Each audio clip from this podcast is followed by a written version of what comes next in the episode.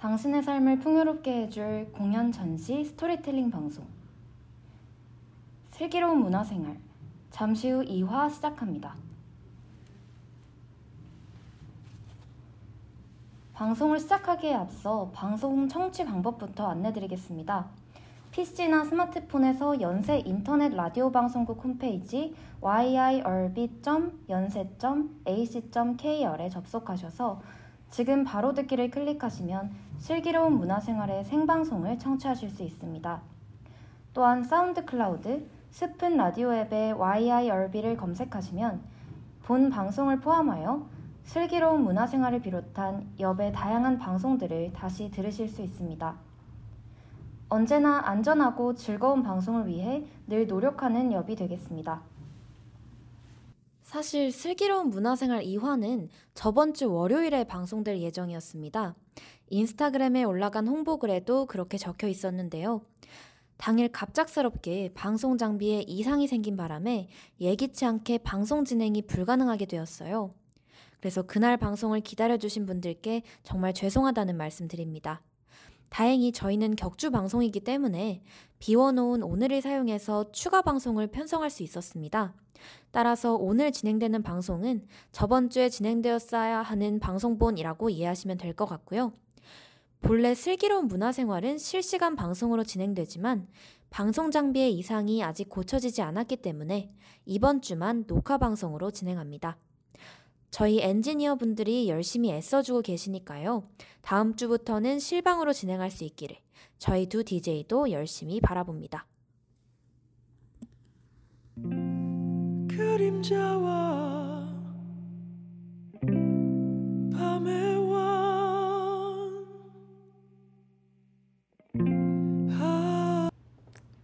첫 곡으로 뮤지컬 하데스타운의 에픽3 들려드렸습니다. 안녕하세요. 슬기로운 문화생활의 DJ 다이안, DJ 리오입니다. 여러분, 3주 동안 잘 지내셨나요? 격주 방송의 시험 기간이 겹친 바람에 첫 번째 방송 이후 3주 만에 인사를 드리게 되었네요. 저번 방송이 끝날 때 다음 방송은 연극 안나라 수마나라에 관해 이야기한다는 말씀 드렸, 드렸었는데요.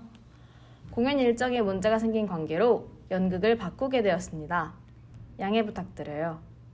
슬기로운 문화생활 2화에서 저희가 다뤄볼 공연은 연극 헬로 더 헬 오델로입니다. 저희는 4월 14일에 저녁 8시 공연을 보러, 보고 왔죠. 네. 그럼 지금부터 연극 헬로 더 헬 오델로의 공연 정보에 대해 안내해 드리겠습니다. 기존 공연명은 오델로 죄였는데요. 4월 16일부터는 헬로 더 헬 오델로라는 지금의 공연명으로 리브랜딩 되었습니다. 헬로 더 헬이라는 문구가 이전 제목보다 극의 내용을 잘 보여주는 것 같아요. 게다가 안녕 지옥이라니 임팩트도 조금 더 있는데요. 헬로 더헬 오델로는 서울특별시 종로구 대학로 144 중원빌딩의 6층에 위치한 대학로 민송아트홀 1관에서 공연되고 있습니다.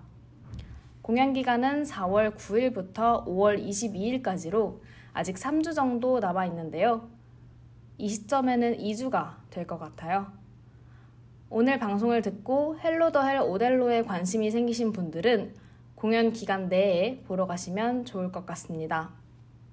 공연은 화요일, 수요일, 목요일, 금요일에는 20시에, 토요일에는 15시와 18시에, 일요일에는 15시에 진행됩니다. 관람 가능 등급은 만 12세 이상이고요. 공연 시간은 약 80분으로 인터미션 없이 진행되니 보러 가시는 분들은 이 부분 유의해 주세요. 헬로 더 헬 오델로는 인터파크 티켓, 타임 티켓, 위메프에서 예매할 수 있고요. 월요일부터 토요일 공연 관람 시에는 공연 전일 17시까지, 일요일 공연 관람 시에는 공연 전일 11시까지 예매가 가능합니다. 캐스팅 정보에 대한 안내도 빠질 수 없죠. 헬로 더 헬 오델로에는 오델로, 이아고, 데스데모나라는 인물들이 등장하는 3인극으로 각각의 배역에는 3명의 배역들이 트리플 캐스팅되었습니다. 먼저 오델로 역에는 이재준, 전흥선, 학진 배우가 캐스팅되었습니다. 이재준 배우는 2013년에 드라마 연애조작단 시라노로 데뷔를 한 후 이어서 더 러버, 두 번째 스무 살, 구해줘 등의 드라마와 뷰티 인사이드 등의 영화, 시골 경찰 2 등의 예능에 출연하는 등 다양한 분야에서 활동하고 있습니다. 전흥선 배우는 연극 아버지로 데뷔하였으며 연극 낙원, 경성광인, 맨 끝줄 소년에 이어서 연극 내일 바다에까지 출연하는 등 다양한 연극에 출연해 왔습니다. 학진 배우는 배구 선수 출신으로 우리 동네 예체능 배구편과 소사이어티 게임 2 등의 예능에 출연하며 인지도를 높였고 웹드라마와 드라마 솔로몬의 위증, 일단 뜨겁게 청소하라 등에 출연하는 등 배우로서도 활발히 활동했습니다. 다음으로 이아고 역에는 오현철, 류지환, 조우진 배우가 캐스팅되었습니다. 오현철 배우는 태조왕건, 토지, 사인, 신이 등의 드라마와 퇴마록, 미스터 소크라테스 등의 영화에 출연하였으며 여도, 잃어버린 마을, 욕망이라는 이름의 전차 등의 연극에 참여했습니다. 류지환 배우는 연극 햄릿과 리처드 3세엔 마스크 쓰고 벗다 에 출연한 경력이 있고요. 조우진 배우는 연극 단테 신곡, 지옥편과 협상 1948에 출연했던 경력이 있습니다. 마지막으로 데스데모나 역에는 김하린, 지수민, 장지수 배우가 캐스팅되었습니다. 김하린 배우는 여러 영화 외에도 드라마 잉여공주, 신분을 숨겨라, 워킹맘 육아데디, 마인 등에 출연하며 최근까지도 방송 활동을 이어가고 있습니다. 지수민 배우는 2014년 걸그룹 소나무의 리더로 데뷔해 가수 활동을 했었던 배우로 연기자로 폭을 넓혀 헬로 더 헬 오델로에 참여했습니다. 장지수 배우는 연극 집으로, 정의의 사람들, 굿닥터, 골든타임, 만주전선, 실현 등 다양한 연극 작품에 출연한 경력이 있는 배우입니다. 이렇게 헬로 더 헬 오델로의 출연진에 대해서 간단하게 소개해 봤는데요. 소개해드린 배우들의 이전 작품 활동 중에서 재밌게 보셨던 작품이 있거나 출연진 중에서 관심이 가는 배우가 있다면 헬로 더 헬 오델로를 예매할 때 예매처에 업로드되어 있는 캐스팅 일정을 잘 참고해 주시면 좋을 것 같습니다. 이번에는 연극 헬로 더 헬 오델로를 창단한 창작 집단 작화에 대해 간단하게 소개해 드리겠습니다. 작화는 연극 여도, 잃어버린 마을, 욕망이라는 이름의 전차를 제작한 제작진과 구성원들이 함께 조금 더 연극적인 작업을 목표로 만든 창작 집단이라고 합니다. 작화는 이야기의 꽃을 피우다 라는 뜻으로 창작 집단 작화와 주식회사 컴퍼니다는 2012년에는 거울 뒤 여자, 2013년에는 순이 삼촌, 2018년에는 여도, 2019년에는 잃어버린 마을 동혁이네 포차, 2021년에는 욕망이라는 이름의 전차를 무대에 올렸으며 2022년 4월부터 헬로 더 헬 오델로를 공연하고 있고 5월 28일부터는 여도를 다시 공연할 예정입니다. 헬로 더 헬 오델로를 보고 창작 집단 작화가 올리는 다른 공연에도 관심을 갖게 된 분들은 창작 집단 작화의 인스타그램에 방문해 관련 정보들을 알아보시면 좋을 것 같습니다. 네, 지금까지 Hello the Hell 오델로 공연과 관련된 여러 정보들에 대해 말씀드렸습니다. 지금부터는 다른 연극들과 구별되는 Hello the Hell 오델로의 특별한 점에 대해 이야기 보려 하는데요. 바로 신체극이라는 점입니다. 청취자분들 중에서는 신체극이란 용어에 대해 들어보신 분들도 계실 거고, 아직 신체극이라는 개념이 생소하신 분들도 계실 텐데요. 신체극은 어떤 극을 말하는 걸까요? 신체극은 대사 없이 표정과 몸짓만으로 내용을 전달하는 연극으로 배우들이 연기와 마임, 춤 등의 몸의 움직임을 통해 이야기를 표현하는 공연 장르입니다. 과거에는 대사 없이 이야기와 메시지를 완전히 몸짓으로만 표현하는 극을 신체극이라고 치, 치, 지치겠지만 지금의 신체극이라는 용어는 독특한 신체 행동이 주요 요소로 작동하는 극을 포괄하는 의미로도 통하고 있습니다. Hello the Hell 오델로가 바로 이런 신체극의 예시인데요. 신체극은 극의 전통적인 형식을 파괴하고 상상력을 자극함으로써 관객들과의 감각적인 접점을 보다 많이 만들어낸다는 점에서 주목받는 장르 중 하나입니다. 신체극 속의 배우들은 개인적이고 독특한 움직임을 보여줌으로써 극적인 긴장감을 높이고 관객의 몰입을 강화해 주는데요. 그 과정에서 관객들의 상상력은 커지고 관객들의 극 참여도 또한 높아진다는 장점이 있습니다. 신체극 속의 움직임에는 배우들 각각의 표현력이 발휘될 여지가 크기 때문에 신체극은 배우에게도 매력적인 장르라고 합니다. Hello the Hell 오델로는 이러한 신체극의 특징들을 잘 보여줍니다. 극 속에 등장하는 다양한 형태의 행동과 몸부림은 갇혀있는 공간 밖으로 나가고 싶어 하지만 허용된 공간 바깥으로 손을 뻗으면 찾아오는 고통 때문에 해당 공간을 벗어날 수 없는 주인공들의 감정을 효과적으로 드러내줍니다. 또한 오델로와 이아고 역의 배우들은 조선시대에 죄인들이 목에 칼을 찼던 것처럼 사다리를 목에 차고 나오는데 이들이 차고 있는 칼과 한 몸인 듯 움직이는 모습은 극의 기묘한 분위기를 더해줍니다. 이 밖에도 몸을 꺾거나 무대 장치에 매달리고 무대 장치 위를 기어오르거나 몸싸움을 벌이기도 하는 등 곳곳에서 전형적이지 않은 신체 언어들이 등장하고 배우들은 많은 장면에서 쉴 새 없이 움직이며 다양한 몸짓들을 보여줍니다. 배우들의 몸 동작은 극 속에서 대사만큼 주가 되고 이러한 움직임과 음악은 극의 흐름을 이끌어 나갑니다. 이렇게 셰익스피어의 오델로를 새롭게 각색해 오델로, 이아고, 데스데모나라는 기존의 캐릭터들에 대한 새로운 시선과 사후세계의 존재에 대한 고찰을 신체극으로 표현한 Hello the Hell 오델로는 이야기가 주가 되는 기존의 극에 움직임을 더해 관객들에게 보다 색다른 오델로를 보여줍니다.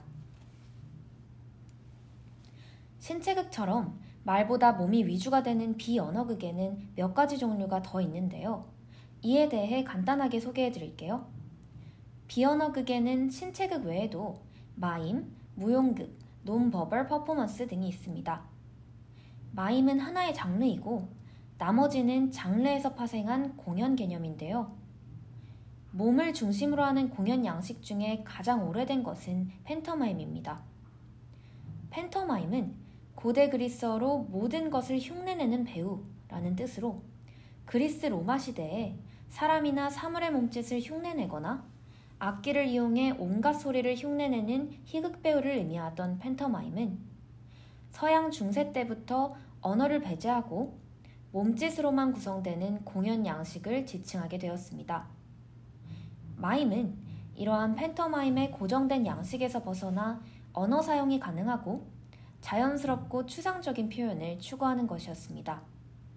신체극은 연극적인 전통에서, 무용극은 무용적인 전통에서, 논버벌 퍼포먼스는 음악이나 무술과 같은 특정한 전통에서 파생한 공연이라는 그런 차이가 있고요. 비언어극들은 마임과 같이 몸의 표현을 중심에 두되 어떤 예술적 전통에서 그것을 시도하느냐에 따라서 서로 다른 특징을 갖게 됩니다.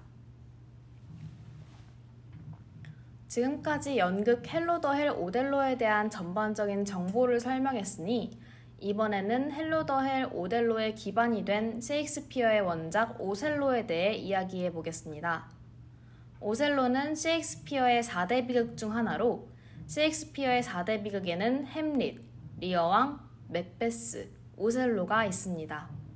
셰익스피어의 4대 비극 속에 등장하는 주인공들은 모두 성격상의 결함을 가지고 있으며 그 결함으로 인해 등장인물들에게 비극이 초래되는데요. 지금부터는 셰익스피어의 4대 비극에 대해 집필된 순서대로 간단하게 설명해 드리겠습니다. 먼저 사람들에게 정말 잘 알려져 있는 작품이죠. 햄릿입니다. 햄릿은 셰익스피어가 4대 비극 중에서 가장 먼저 집필했던 작품으로 햄릿의 성격적인 결함은 우유부단함입니다. 햄릿은 자신이 사랑하고 존경했던 아버지를 잃은 뒤 숙부와 합심하여 남편을 죽인 어머니의 도덕적인 타락과 배신을 깨닫게 되고 용서받을 수 없는 죄를 저지른 숙부를 증오하게 됩니다. 햄릿은 이와 더불어 연인 오피리아의 죽음과 공경에 처한 나라 상황 등으로 인해 극심한 고통과 절망감을 겪게 되고 결국에는 비극적인 최후를 맞습니다. 햄릿은 그러한 과정 속에서 삶과 죽음, 존재의 문제를 다루고 진실과 허위 사이에서 방황하는 인물의 모습을 제시해 줍니다. 두 번째 작품이 바로 Hello the Hell 오델로의 창작 기반이 된 오셀로입니다. 주인공 오셀로는 악역 이아고의 계략에 의해 자신의 부관과 아내가 불륜을 저지르고 있다고 의심하고 질투하여 결국에는 무고한 아내 데스데모나를 살해하고 자살하기에 이르는데요. 오셀로는 이러한 과정을 그린 비극으로 이 이야기에서 나타나는 오셀로의 성격적인 결함은 바로 질투입니다. 세 번째로 쓰인 비극은 리어 왕입니다. 리어 왕은 자식에 대한 부모의 눈먼 사랑이 가져온 비극을 다룬 극으로 리어 왕의 성격적인 결함은 자만심과 분노입니다. 세 명의 딸을 가진 리어 왕은 딸들의 애정을 시험하다가 비극을 맞게 됩니다. 리어 왕은 탐욕스럽고 간교한 큰딸과 둘째 딸에게 왕국을 넘긴 뒤 딸들에게 버림받고 이후 분노에 찬 광인이 되어 광야를 떠돌아다니게 됩니다. 리어 왕의 첫째 딸은 질투에 눈이 멀어 둘째인 동생을 독살한 뒤에 자살하며 리어 왕을 진정으로 사랑했던 막내딸 코델리아도 결국에는 죽음을 맞으며 극의 막이 내립니다. 마지막 작품은 맥베스로 맥베스의 성격적인 결함은 지나친 야망입니다. 맥베스는 권력을 갖고자 하는 야망에 이끌린 무장이 왕위를 찬탈하려 하는 과정과 그것이 초래한 비극적인 결말을 보여주는데요. 사악한 마녀들의 꾀임에 빠진 맥베스 장군은 왕좌에 오르기 위해 자신의 아내와 왕을 죽인 대가로 비참한 최후를 맞게 됩니다. 이러한 셰익스피어의 4대 비극에는 몇 가지 공통점이 있는데요. 먼저 작품 속에 등장하는 주인공들은 모두 높은 신분을 가지고 있는 인물이나 점차 극단적으로 몰락의 길을 걷다가 결국에는 죽음에 이르게 됩니다. 또한 네 작품 모두에서 비극적인 상황은 운명이 아니라 주인공들의 성격과 선택 때문에 발생하게 되고요. 주인공을 비롯한 거의 모든 등장인물이 죽으면서 작품에 막이 내립니다. 셰익스피어의 작품 속에서 주인공의 성격과 잘못된 선택에 의해 비롯된 비극은 죄가 없는 주변 사람들까지 죽음으로 인도하고 더 나아가서 자연계와 우주계에도 혼란을 가져다 주는 모습을 보입니다. 셰익스피어의 4대 비극에 대해 전체적으로 설명했으니 이제는 Hello the Hell 오델로의 바탕이 되는 원작 오셀로에 대해 더 자세히 알아볼까요? 공연 Hello the Hell은 셰익스피어의 비극 오셀로 이후의 이야기를 다루고 있습니다. 따라서 공연의 내용을 말씀드리기에 앞서 오셀로 원작의 이야기를 먼저 해야 할 것 같은데요. 기억하실 만한 인물은 크게 4명입니다. 주인공인 오셀로, 오셀로의 부인인 데스데모나, 오셀로의 기수 이아고, 그리고 오셀로의 부관 카시오인데요. 지금은 이름이 생소하시더라도 이야기를 듣다 보면 자연스럽게 익숙해질 테니 개의치 말고 들어주세요. 오셀로는 흑인입니다. 중세시대 이베리아 반도에 거주하던 무슬림들을 가리키는 무어인이죠. 흑인이 백인 사회에서 좋은 대우를 받기는 어려운 시대였지만 오셀로는 뛰어난 전쟁 능력으로 원로원에 크게 기여해서 인정받는 장군이 되었다는 설정을 가지고 있습니다. 데스데모나의 아버지 브라반시오는 그런 오셀로를 저녁 식사 자리에 자주 초대하고 전장에서의 업적과 일들에 대해 묻곤 했습니다. 오셀로는 그걸 부친께서 저를 사랑하시어 라고 표현했지만 이후 벌어진 일을 보면 아마 브라반시오는 흑인 장군을 저녁 식사 자리에 구경거리쯤으로 여겼던 모양이에요. 가족 식사였으니 당연히 딸 데스데모나도 그 식사 자리에 자주 참석했습니다. 딸은 아버지와 달리 오셀로의 이야기를 아주 귀 기울여 들었고 감동했으며 평소일 정장에서 골라야 했던 그의 삶을 동정하기도 했죠.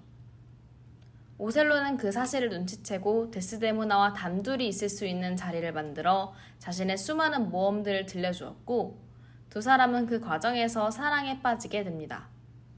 오셀로는 데스데모나와 사랑하게 된 경위를 설명하는 자리에서 그녀는 제가 겪은 위험 때문에 저를 사랑했고 저는 그녀가 그 위험을 동정했기 때문에 그녀를 사랑하게 된 것이라고 말하는데요.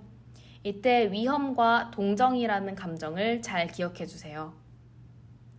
그는 데스데모나를 짝사랑했던 귀족 청년 로데리고가 오셀로의 기수 이아고로부터 두 사람의 결혼 소식을 들으면서 시작됩니다. 로데리고는 크게 분노하고 이아고는 로데리고에게 데스데모나의 아버지 브라반시오를 찾아가 얼른 이 소식을 알려주라며 부축이죠. 이야기를 들은 브라반시오는 조용하고 착실했던 딸을 유혹한 흑인을 향해 엄청난 적의를 보이며 자신이 의석 하나를 차지하고 있는 원로원으로 가 이 일을 고발하기로 결심합니다. 두 사람이 도둑 결혼을 해서? 아니에요. 로데리고와 브라반시오는 백인 귀족 여성인 데스데모나가 맨정신으로 흑인을 사랑할 리는 없다고 굳게 믿기 때문입니다. 로데리고는 원로원에서 시시비비를 가리면서도 분명히 오셀로가 약물이나 사랑을, 사람을 미혹하는 마술 따위를 써서 데스데모나를 유혹한 거라고 여러 번 주장합니다. 당시의 인종차별적 의식이 분명히 엿보이는 장면이죠. 하지만 상황은 공교롭게 돌아갑니다. 마침 터키가 함대를 이끌고 쳐들어오고 있다는 소식이 들렸고 원로원은 오셀로를 내보내 전쟁을 대비해야 할 처지였죠. 데스데모나와의 사랑 같은 것을 논하기에는 시일이 너무 급했습니다.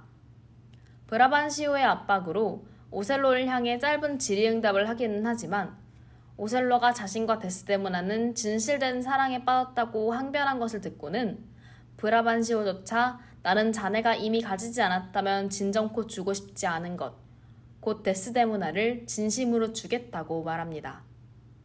데스데모나와의 사이를 인정한 거죠. 목적을 달성하지 못한 이아고와 로데리고는 일단 로셀로를 따라 터키 함대를 막으로 떠납니다. 데스데모나는 안정하게 친정집에서 머물라는 제안을 받지만 오셀로의 곁에 있겠다면서 함께 따라가고요. 이아고는 절망에 목숨을 끊으려는 로데리고를 말리며 죽는 것보다는 다른 기회를 노리는 게 훨씬 현명한 일이니 일단 돈이나 열심히 모아놓으라고 설득합니다. 그리고 오셀로의 부관인 카시오와 데스네보나가 오셀로 몰래 바람을 피웠다는 누명을 씌워 두 사람 사이를 갈아놓으려는 계 획을 짜게 되지요. 터키와의 전쟁은 꽤 싱겁게 끝납니다. 터키 함대는 키프로스로 오는 길에 폭풍을 견디지 못하고 수장되어 버립니다. 함대를 유인해 비교적 쉽게 승리한 오셀로 등은 덩달아 폭풍에 휩쓸려 카시오, 이아고, 오셀로가 모두 갈라진 채 차례로 돌아오게 되죠. 이아고는 본격적으로 작전을 짭니다.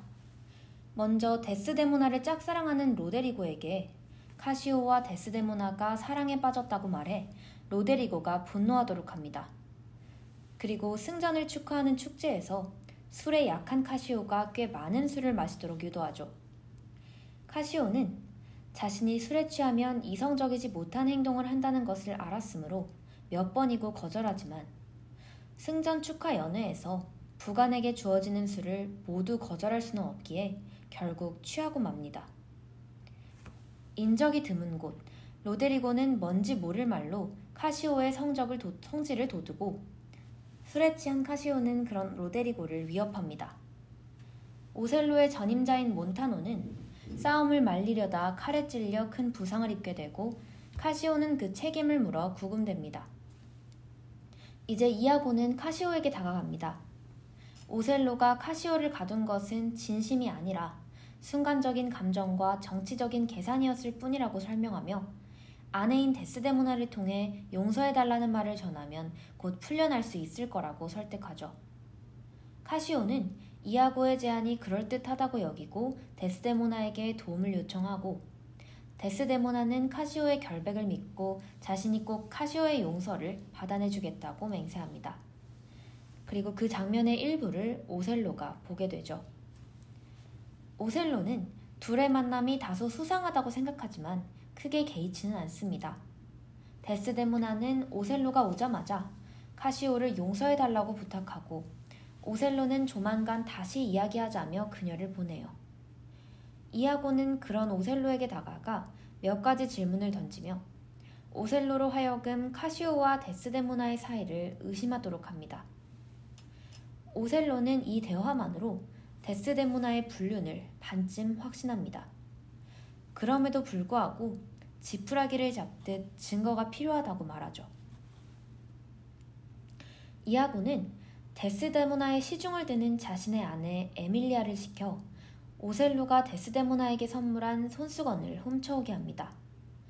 그 손수건을 카시오의 앞에 자연스럽게 떨어뜨려 카시오가 죽게 하고 증거가 필요하다는 오셀로에게 사실 카시오가 그 손수건으로 턱수염을 닦는 걸 봤다고 조심스럽게 고하는데요. 오셀로는 이 시점에서 데스데모나의 부정을 완전히 확신하고 그녀를 망할 년이라고 부르며 크게 분노하기 시작합니다. 한편 카시오에게는 데리고 다니는 장부 비앙카가 있었습니다. 비앙카는 카시오를 사랑했지만 카시오에게 비앙카는 아끼는 창부 정도에 불과했죠. 카시오는 비앙카의 마음을 알고 있었지만 창부가 자신에게 그런 감정을 품고 있다는 것을 가소롭게 여깁니다. 이아고는 일부러 오셀로가 두 사람을 볼 수 있는 자리에서 카시오에게 비앙카를 언급하며 카시오가 비우는 표정을 짓도록 만듭니다. 이미 데스데모나와 카시오의 부정을 굳게 믿고 있는 오셀로는 카시오가 자신의 부정을 이아고에게 자랑스럽게 떠벌리는 중이라고 오해하게 됩니다. 결국 분노는 폭발하고 오셀로는 데스데모나를 죽일 결심을 하죠. 이야기는 절정에 다다릅니다. 이아고는 데스데모나를 짝사랑하는 귀족 청년 로데리고를 다시 한번 부추겨 로데리고가 카시오를 죽이려 하도록 합니다. 로데리고는 밤길에 카시오를 찔렀지만 실패하고 카시오의 반격에 치명상을 입죠. 뒤에 숨어 있던 이아고는 몰래 카시오의 다리를 칼로 찌르고 카시오가 보지 못하는 사이에 로데리고도 죽여버립니다. 결국 로데리고는 사망하고 카시오는 한쪽 다리를 쓰지 못할 만큼 큰 부상을 입게 됩니다. 그리고 그 시간 오셀로는 침실에서 아내 데스데모나를 목졸라 죽이고 말아요. 사건은 이아고의 부인인 에밀리아가 마무리합니다. 에밀리아는 모든 전말을 알고 오셀로를 비난합니다. 아내를 믿지 못하고 죽이고 말았다고요. 그러면서 손수건은 불륜의 증거가 아니라 이아고가 부탁해서 자신이 가져다 준 것임을 밝히죠. 당황한 이아고는 에밀리아를 죽이려고 합니다. 에밀리아는 결국 그 과정에서 입은 상처로 죽고 마는데요. 오셀로는 아내를 죽인 죄목으로 장군 자리를 잃게 되고 모든 전말을 파악한 후 자살합니다. 모든 악행이 밝혀진 이아고가 재판에 회부되는 게 그게 마지막 장면이에요. 지금부터는 셰익스피어의 4대 비극 중 하나인 오셀로에 상상을 더해 만든 창작극 Hello the Hell 오델로의 줄거리를 극의 홍보 문구에 맞춰 설명해 드리겠습니다. 앞에서 이야기했듯이 Hello the Hell 오델로는 오델로, 이아고, 데스데모나라는 새 인물들이 등장하는 3인극으로 이 작품은 이아고에게 속아 데스데모나를 죽인 오델로의 사후 세계를 다루고 있습니다. 먼저 첫 번째 질문은 지옥은 존재하는가입니다. 오델로가 데스데모나를 죽이고 억겁의 시간이 흐른 뒤 오델로와 이아고는 지옥에서 함께 끝없이 반복되는 삶을 살아갑니다. 극 중에서 지옥의 공간은 놀이터의 하늘다리처럼 빨간 창살의 형태로 표현되어 있는데요. 죄 없는 데스데모나를 살해하는 죄를 저지른 오셀로와 계략을 꾸며 오셀로가 데스데모나를 살해하게 만든 죄를 저지른 이아고는 조선시대 때 죄인이 칼을 찼던 것처럼 벗을 수 없는 사다리를 목에 차고 이 공간 안에 갇히게 됩니다. 두 번째 질문은 지옥에서의 형벌은 무엇인가?입니다. 갇혀있는 지옥의 공간 안에서 오델로와 이아고는 잠을 잘 때마다 악몽을 꾸게 되는데요. 특히 오델로는 매번 데스데모나를 의심한 끝에 결국에는 자신의 손으로 그녀를 살해하는 악몽을 꾸며 고통스러워합니다. 이는 오델로와 이아고가 살아있는 동안 저지른 잘못들에 대한 벌로 극 속에서 지옥에서의 형벌은 죄인들이 악몽을 꾸게 하여 제대로 된 잠을 자지 못하도록 하는 것으로 묘사됩니다. 오셀로와 이아고는 이러한 형벌에서 벗어나고자 자신들이 갇혀있는 공간의 벽을 타고 올라가거나 공간 밖으로 손을 뻗어보는 등의 방법으로 탈출을 시도해 보는데요. 공간 밖으로 나갈 때 겪어야 하는 고통 때문에 그들은 결국 공간을 벗어나는데 실패하고 그 안에서 잠에 들 때마다 계속해서 악몽을 꾸는 형벌을 받으며 살아갑니다. 세 번째 질문은 그 형벌의 끝은 무엇인가입니다. 끝없는 형벌 속에서 살아가던 이아고는 어느 날 특정한 계기로 악몽에서 벗어나는 방법에 대해서 알게 되는데요. 악몽에서 벗어나는 방법, 즉 형벌의 끝은 바로 자신이 저지른 악행에 대해 진정한 반성을 하는 것이었습니다. 네 번째 질문은 다시 기회가 주어진다면 과연 인간은 어떤 선택을 하게 될 것인가입니다. 작품 속에서 이아고는 우연한 기회로 과거로 돌아가는 법을 깨닫고 이를 반복하다가 과거의 시간 속에서 죄 없이 반복해서 살해당하는 데스데모나에게 연민을 느끼고 눈물을 흘림으로써 지옥의 형벌에서 벗어나게 됩니다.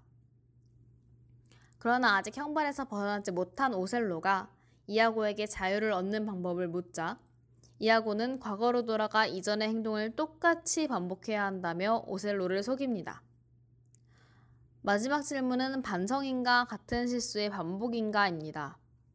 이아고의 말을 고지곳대로 믿은 오셀로는 지옥의 형벌에서 벗어나고자 죄책감을 무릅쓰고 카시오와 불륜을 저질렀다고 여겼던 데스데모나를 과거처럼 살해하며 이를 다 지켜본 이아고는 같은 실수를 반복한 오셀로를 비웃습니다. 오셀로는 마지막까지도 끝없는 의심 끝에 데스데모나를 살해한 자신의 행동을 반성하기보다는 이제는 잘못을 저지른 데스데모나를 용서할 수 있으니 자신을 이 지옥에서 꺼내달라고 이야기합니다.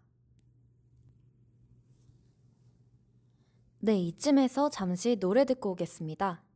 그리스 신화 속에서 지하 세계로 간 에우리디케를 되찾고자 하데스 타운으로 떠나는 오르페우스의 이야기를 다룬 뮤지컬이죠. 뮤지컬 하데스 타운의 Road to Hell입니다.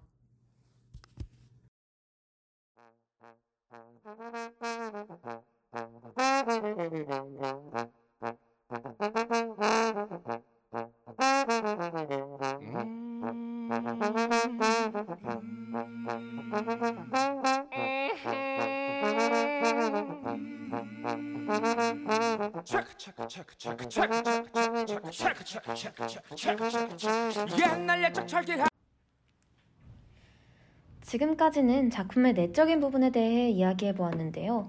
지금부터는 작품의 외적인 부분에 대한 이야기도 함께 다뤄보겠습니다. 앞서 들려드린 노래에 지금부터 해드릴 이야기에 대한 힌트가 있었는데요.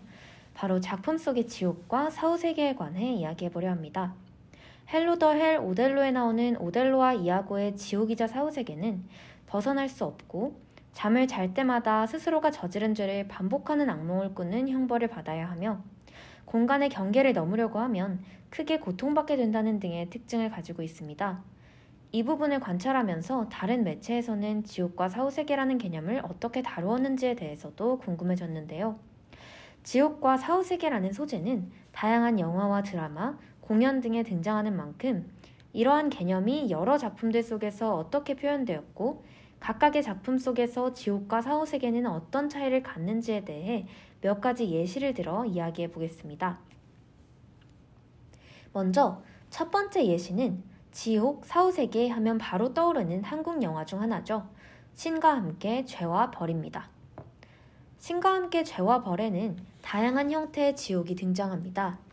지옥의 형태에는 직접 살인을 포함해 간접 살인, 살인 미수 등의 죄를 심판하고 죄인을 한없이 타오르는 불과 마그마에 떨어뜨리는 형벌을 내리는 살인지록, 나태하게 살아 인색을 허비한 죄를 심판하고 죄인들을 끊임없이 뛰어야 하는 형벌장에 떨어뜨리는 벌을 내리는 나태지옥, 생전에 저지른 거짓을 심판하고 죄인들이 칼로 되어 있는 숲인 검수림에서 헤매게 하는 거짓지옥, 생전에 불의하여 남을 돕지 못한 죄를 심판하고 죄인을 얼음 속에 가두어 움직이지 못하게 하고 맹렬한 추위에 고통받게 하는 불의지옥, 생전에 의기, 이기적인 의도로 배신한 죄를 심판하며 죄인을 거울에 가두고 이 거울을 깨뜨려 절단된 고통을 느끼게 하는 형벌을 내리는 배신지옥. 생전에 저지른 폭력을 심판하고 죄인들이 돌로 두들겨 맞는 고통을 받게 하는 폭력지옥. 천륜을 지키지 않은 죄를 심판하며 죄인을 청고 사막에 묻어 산채로 매장하는 천륜지옥 등이 있습니다. 이렇게 신과 함께 죄와 벌 속의 지옥과 사후세계는 Hello the Hell 오델로에서처럼 죽은 사람들이 생전에 저지른 죄를 심판하고 그들의 죄에 적합한 형벌을 내리는 곳이라는 공통점을 가지고 있습니다. 반면 지옥은 끔찍하고 고통스러운 모습일 것이라는 사람들의 일반적인 인식과는 달리 지옥과 사후 세계를 현실 세계보다 행복한 곳으로 표현한 작품도 있는데요. 그 예시에는 영화 유령신부가 있습니다. 유령신부는 실수로 시체에게 프로포즈를 한 남자 빅터가 지하 세계로 끌려가면서 겪는 일들을 다루고 있는데요. 이 영화 속에서 살아있는 지상 세계의 사람들은 무채 세계 세계에서 살아가며 생기를 찾아볼 수 없고 표정 변화도 없으며 오로지 돈을 위해 사람과 관계를 맺는 등 부정적인 모습으로 묘사됩니다. 반면 시체들이 있는 지하세계는 지상세계와는 다르게 다채로운 배경색으로 묘사되어 있으며 시체들은 살아있는 사람들보다 시끌벅적하고 활기 있는 모습을 보여줍니다. 영화 코코도 지옥과 사후세계를 색다르게 묘사한 예시 중 하나인데요.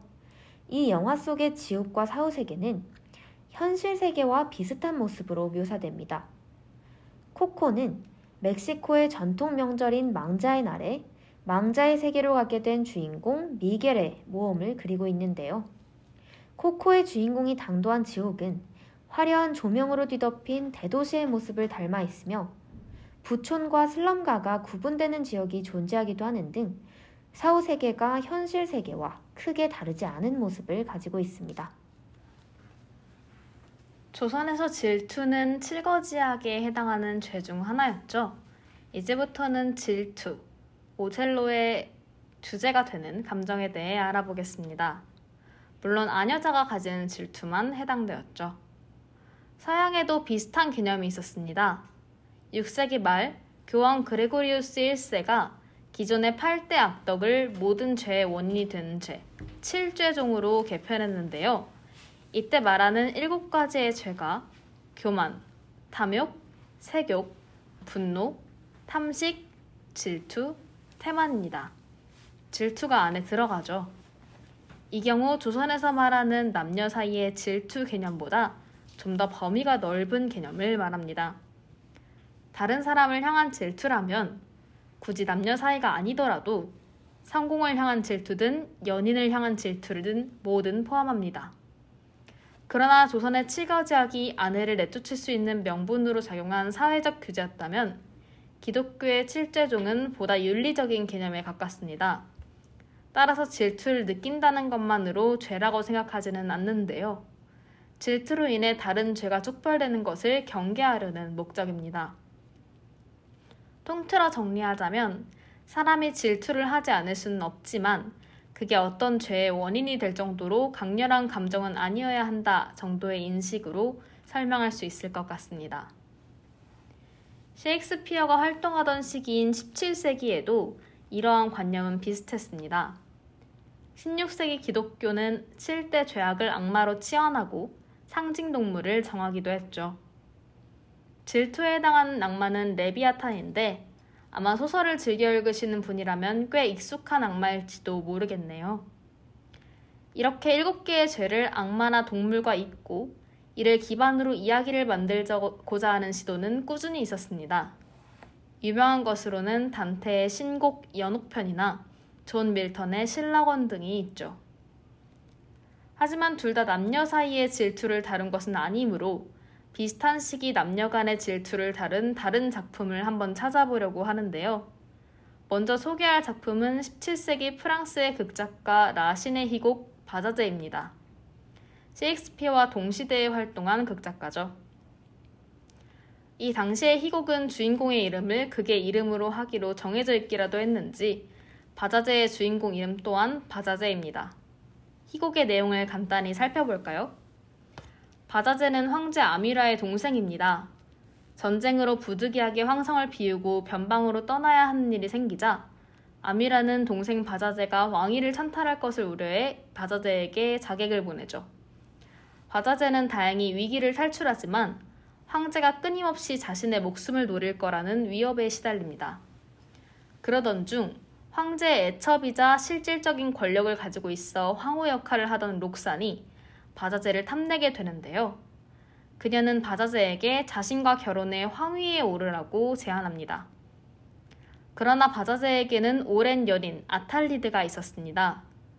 바자제가 자신의 명을 거부하자 록사는 분노하게 되는데요. 아탈리드는 이 사실을 알고 바자제에게 록산의 제안을 받아들여 황제가 되라고 이야기합니다. 황제가 되어 안전을 도모하지 않으면 바자제가 언제 죽을지 모를 일이니까요. 아탈리드는 바자제의 목숨을 위해 자신의 사랑을 희생하는 선택을 하려 한 거죠. 아탈리드는 그에 그치지 않고 실질적 황후 록산에게 바자제가 사실 록산을 사랑하고 있다고 끊임없이 부추깁니다. 바자제의 편에 선 귀족 대신도 이러한 움직임에 합류하죠. 결국 바자제는 록산의 명을 받아들이고 아탈리드에게 자신은 별 수 없이 목숨을 보존하기 위해 록산과 결혼하지만 너에 대한 마음은 영원하다고 고백하는 편지를 보냅니다. 한편 록사는 아무리 생각해도 자신을 좋아하지 않는 것 같은 바자제가 의심스럽습니다. 바자제가 자신을 사랑하고 있다고 부추기는 아탈리드도 의심하죠.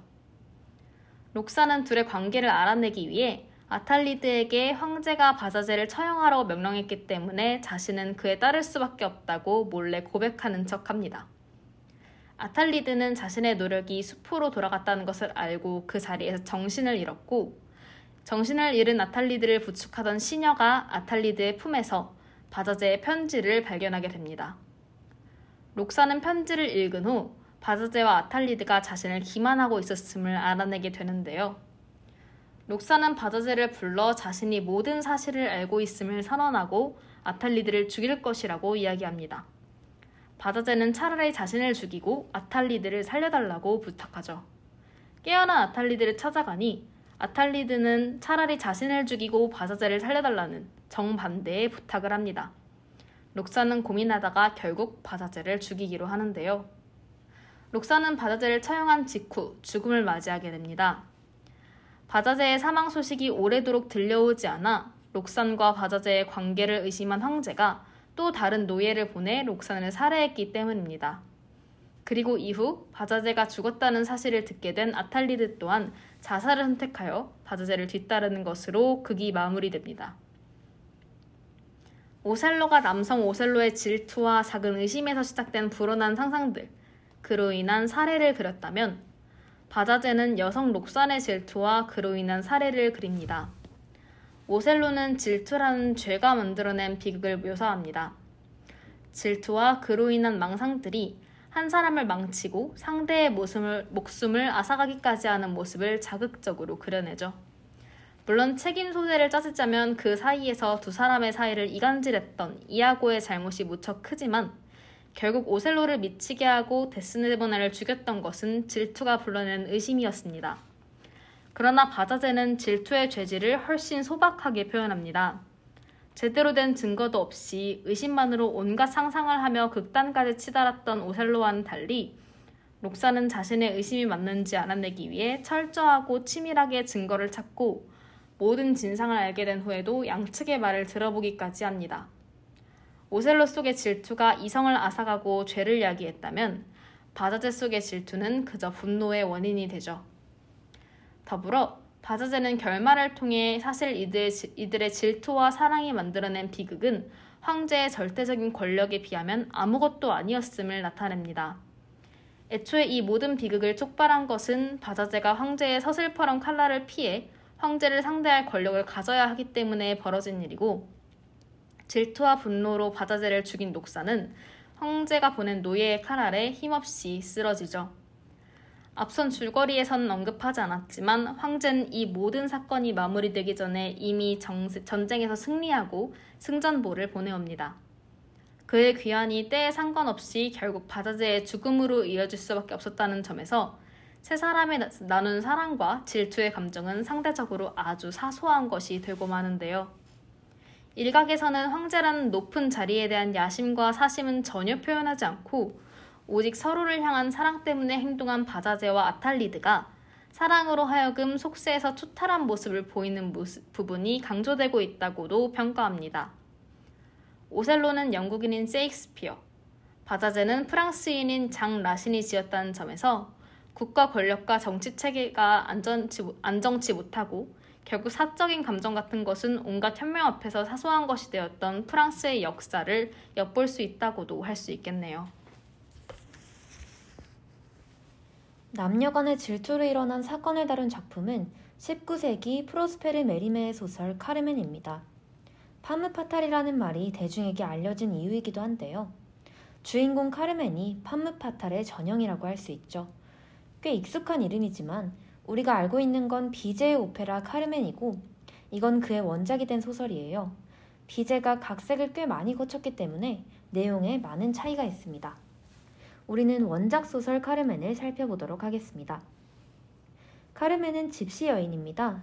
당시 집시들의 계급은 카스트로 인도로 따지면 불가촉 천민에 해당하는 계급이었습니다.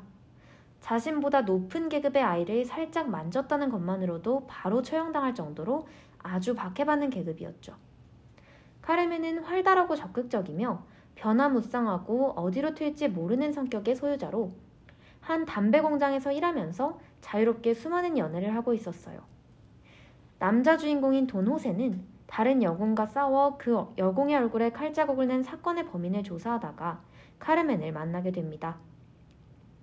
사건의 범인이었던 카르멘은 호세에게 잡히고도 전혀 주눅들지 않고 당당하게 말을 건네며 호세를 유혹하는 데에 성공하죠. 이 사건이 호세가 승진할 수 있는 아주 중요한 사건이었음에도 불구하고 호세는 유혹에 넘어가 카르멘을 놓아주게 됩니다.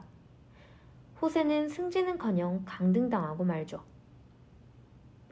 이때부터 카르멘을 사랑하게 된 호세는 정신없이 카르멘을 따라다니기 시작합니다.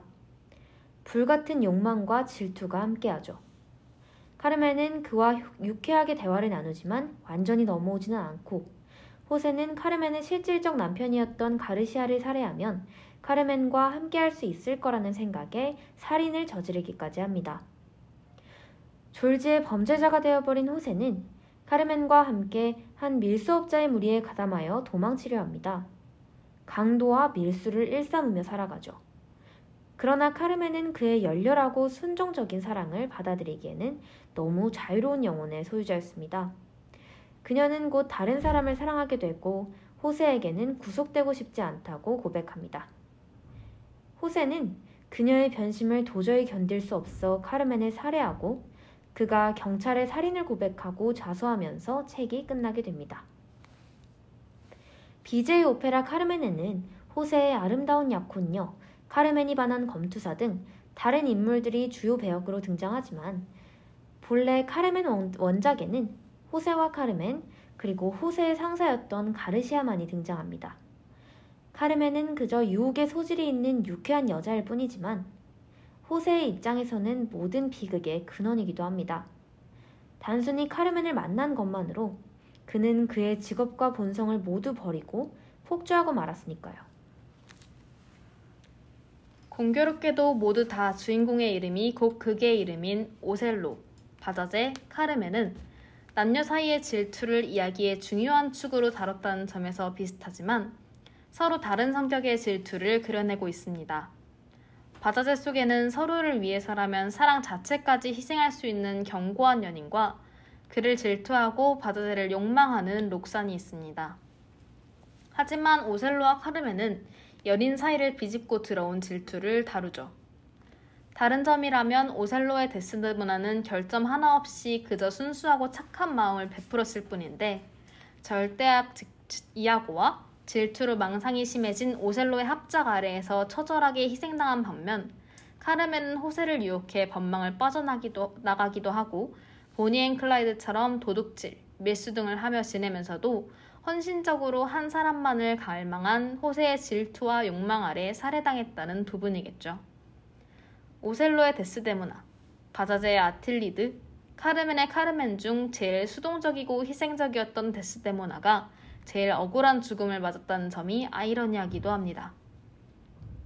세 작품 사이에는 또 다른 공통점도 있습니다. 바로 질투가 아닌 다른 주제가 하나씩 더 존재한다는 점입니다. 바자제는 앞서 언급했듯 개인의 감정과 사정에게는 절대적인 잔인한 군주의 존재가 그렇습니다.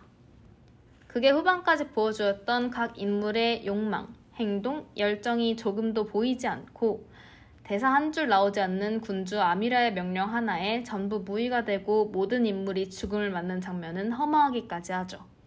이처럼 바자제는 절대 권력에 순종할 수밖에 없고 잘잘못을 가리지 않고 희생되는 개인을 그려 작품의 또 다른 주제로 삼고 있습니다.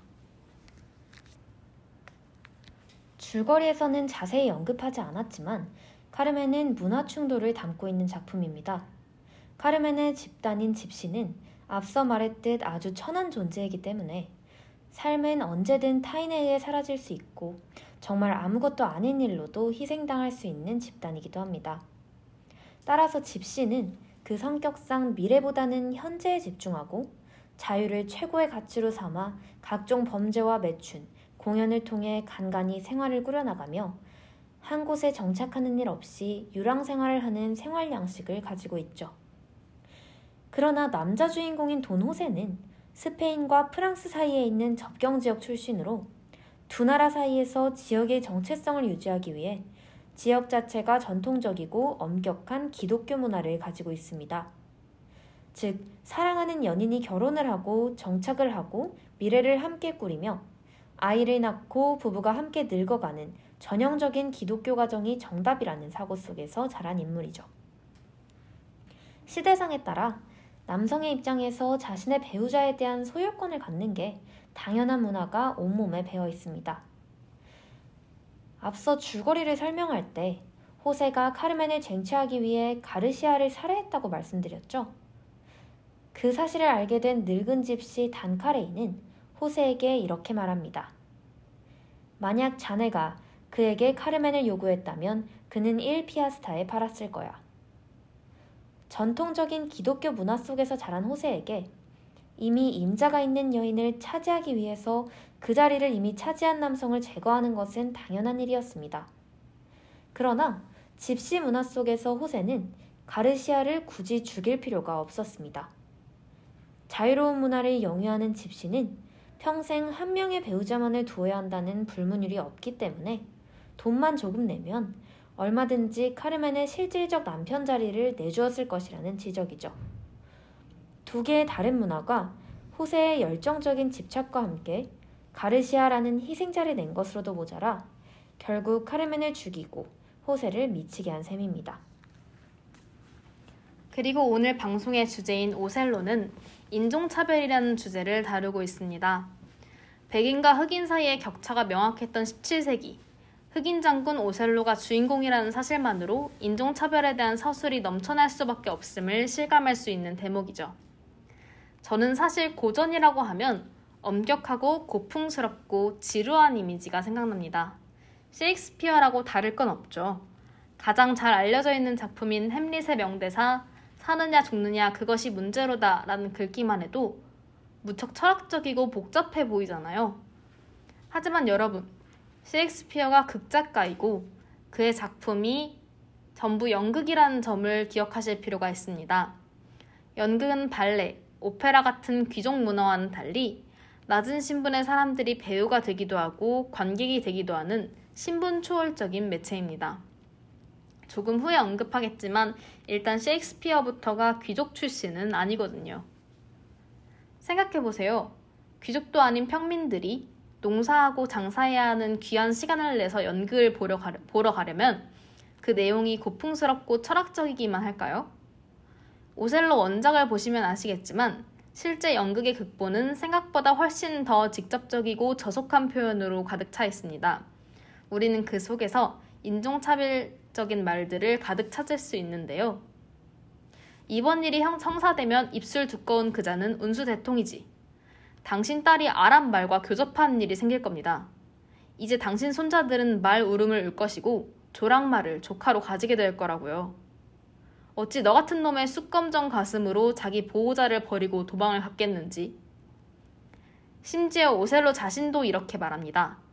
달림의 얼굴 같았던 모습이 이제는 내 얼굴처럼 떼하고 검게 변했구나. 17세기 말은 노예제가 본격적으로 확대되던 시기입니다. 그렇게 커진 노예제도는 19세기에 걸쳐 절정기를 맞았죠. 프랑스와 스페인 등은 경쟁적으로 식민지를 늘려나갔고 그중 대부분이 아프리카 지역이었어요. 오셀로는 1622년에 만들어졌습니다. 노예제가 제대로 자리 잡기 전 흑인의 존재가 백인들에게 불결하고 하등하게 자리 잡힌 시기였죠. 오셀로가 만들어지고 약 50년 후 백인들은 흑인을 노예로 만들고 가차없이 짓밟기 시작했습니다. 만약 오셀로가 50년만 늦게 만들어졌다면 흑인을 주인공으로 내세운 작품이라는 점 하나만으로 지금까지 남지 못했을지 몰라요. 그러니까 아이러니하게도 인종차별적 표현을 가득 담고 그 의식 또한 담고 있는 오셀로는 시간을 거슬렀기 때문에 알려질 수 있었던 작품인 셈입니다. 이에 관해 세익스피어가 인종차별주의자라는 시선도 있습니다. 아무래도 그가 쓴 대사들이 가차없이 흑인을 비하하고 있기 때문이겠죠. 셰익스피어라는 사람이 사적인 기록이 거의 없는 인물인 만큼 그런 이론이 여기저기에서 많이 퍼지고 있는 것은 맞지만 대체로 사실이 아니라고 봅니다. 저도 거기에 동의하고요. 애초에 셰익스피어가 인종차별주의자였다면 흑인 장군을 주인공으로 작품을 썼을 리가 있나요? 이 작품의 절대 악당은 백인인 이야고고 오셀로의 죄도 그가 흑인이기 때문에 더하고 덜하는 문제는 전혀 아니었고요. 그저 격변하는 시대의 흐름을 발빠르게 포착해서 치명적인 갈등의 토대로 삼은 실력 좋은 작가의 솜씨 정도로 해석하는 게 어떨까 싶어요. 셰익스피어가 이 작품으로 시대를 앞섰다는 평을 받는 만큼 당대 비슷한 시기의 작품에는 인종차별을 큰 주제로 삼은 작품이 거의 없습니다. 인종차별을 다룬 작품은 거의 19세기 중반이나 20세기 초반에 쓰여졌거든요. 그래도 인종차별이라는 주제가 나온 만큼 그냥 넘어갈 수는 없죠. 짧게 두 개의 작품을 소개하고 넘어갈까 합니다. 첫 번째 작품은 앵무새 죽이기입니다. 많은 분들께 익숙한 작품이죠. 고등학교 때도, 중학교 때도, 초등학교 때도 권장도서 목록에 있었던 기억이 납니다. 앵무새라고 번역되어 있지만 실제 이름은 모킹버드, 흉내 집박이라는 새인데요. 우리나라에서는 헝거게임의 상징적인 새로 많이 알려져 있죠. 애초에 이 모킹버드가 흑인을 비유해 이르는 말입니다. 흑인이 백인처럼 사람 흉내를 낸다. 이런 인식이 담겼죠. 작품은 어린 여자아이 스카웃의 시점에서 전개되는데요. 변호사인 주인공의 아버지가 강간죄를 뒤집어 쓴 흑인을 변호하는 그런 과정을 담았습니다. 주인공과 주인공의 아버지는 둘 다 백인임에도 불구하고 단지 흑인의 편에서 그의 말을 대신한다는 사실만으로 평생 살갑게 지내던 온 마을 사람들이 적대적으로 돌변하거나 한밤중에 모습을 감춘 채 그들을 위협하는 등 무서운 모습으로 변하는 모습을 목도하면서 흑인에게 미국 사회가 어떤 태도를 취하고 있는지 선명하게 드러내는 소설입니다. 다음 작품의 제목은 철의 시대로 동명의 다른 책이 더 유명해서 상대적으로는 인지도가 낮은 작품인데요. 작품 전체가 긴 편지로 이루어져 있습니다. 말기암을 선고받은 주인공 커런 부인은 백인으로 남아프리카에 거주하고 있습니다. 이 시기 남아프리카에는 아파르트헤이트라는 소수인 백인과 다수인 유색인종 사이에 실질적인 신분제도를 만들어낸 인종차별 정책이 만원했습니다. 흔히 백인과 흑인을 격리하는 것과 차별하는 것은 별개의 문제라는 말로 설명되는데 저는 예전에 버스에서 일하러 많이 들었던 기억이 나네요. 백인은 버스 앞자리에 앉을 수 있고 흑인은 뒷자리에 서 있어야 했고 뭐 그런 정책들이 다 아파르테이트의 일환입니다. 주인공은 죽음을 선고받고 무료한 삶을 살아가면서 흑인 아이들이 충격적으로 죽음을 맞이하는 것을 목격합니다. 그것을 시작으로 흑인들의 도시 케이프 플래츠에 자행된 무자비한 총살과 처형을 제3자의 입장으로 바라보게 되고 자신의 무력감에 심하게 자책하게 되죠. 커런 부인은 자신의 딸에게 보내는 긴 편지 속에서 백인의 일원으로서 그 처참한 비극을 바라보는 기분을 상세히 묘사하고 있습니다. 시대는 다르지만 오셀로, 앵무새 죽이기, 철의 시대라는 세 가지 작품은 모두 백인의 시선에서 흑인을 보고 있다는 공통점이 있습니다. 그러나 흑인을 보는 관점의 위치는 서로 다르죠. 오셀로에 등장하는 백인은 흑인에게 적대적이지만 거의 모두 흑인 장군인 오셀로보다 적은 공적과 낮은 지위를 가지고 있습니다. 즉, 그들이 표하는 적대적 감정은 다른 의미로 열등감이기도 합니다. 이아고가 이토록 많은 악행을 저질렀던 것은 모두 오랫동안 오셀로를 보좌해온 자신을 제치고 카시오가 부관 자리에 올랐기 때문이죠. 데스데모나를 짝사랑하는 귀족 청년 로데리고 또한 데스데모나가 자신을 버리고 흑인을 선택했다는 사실을 받아들이지 못하고 그 분노를 끊임없이 흑인이라는 인종에 대한 비하로 바꾸어 표현합니다. 철의 시대의 시한부 노인 커런은 평생 흑인에게 적대적이지도 호의적이지도 않은 태도로 그들과 거리를 두고 살아온 인물입니다. 죽음을 앞둔 그때야 그들의 참상을 진실되게 바라보고 아무것도 할 수 없는 자신의 무력감에 괴로워하죠. 잔인한 폭력의 실상을 그대로 전달하고 반성하고 내면의 고통으로 괴로워하지만 실질적으로 그녀가 흑인을 위해 행동하지는 않았습니다. 앵무새 죽이기의 주인공과 그 아빠는 본격적으로 흑인의 편에 섭니다. 오셀로와 철의 시대에서 외부의 일이었던 흑인을 향한 차별은 이제 방향을 바꿔 나를 향한 것이 되는데요.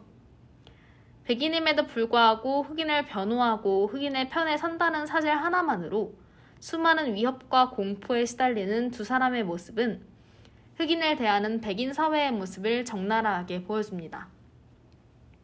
이 부분을 조사하면서 한 가지 씁쓸했던 점은 인종차별을 주제로 한 고전이라는 주제로 열심히 서칭을 했을 때 앵무새 죽이기와 철의 시대 등 언급되는 대부분의 작품이 백인 작가의 작품이었다는 겁니다.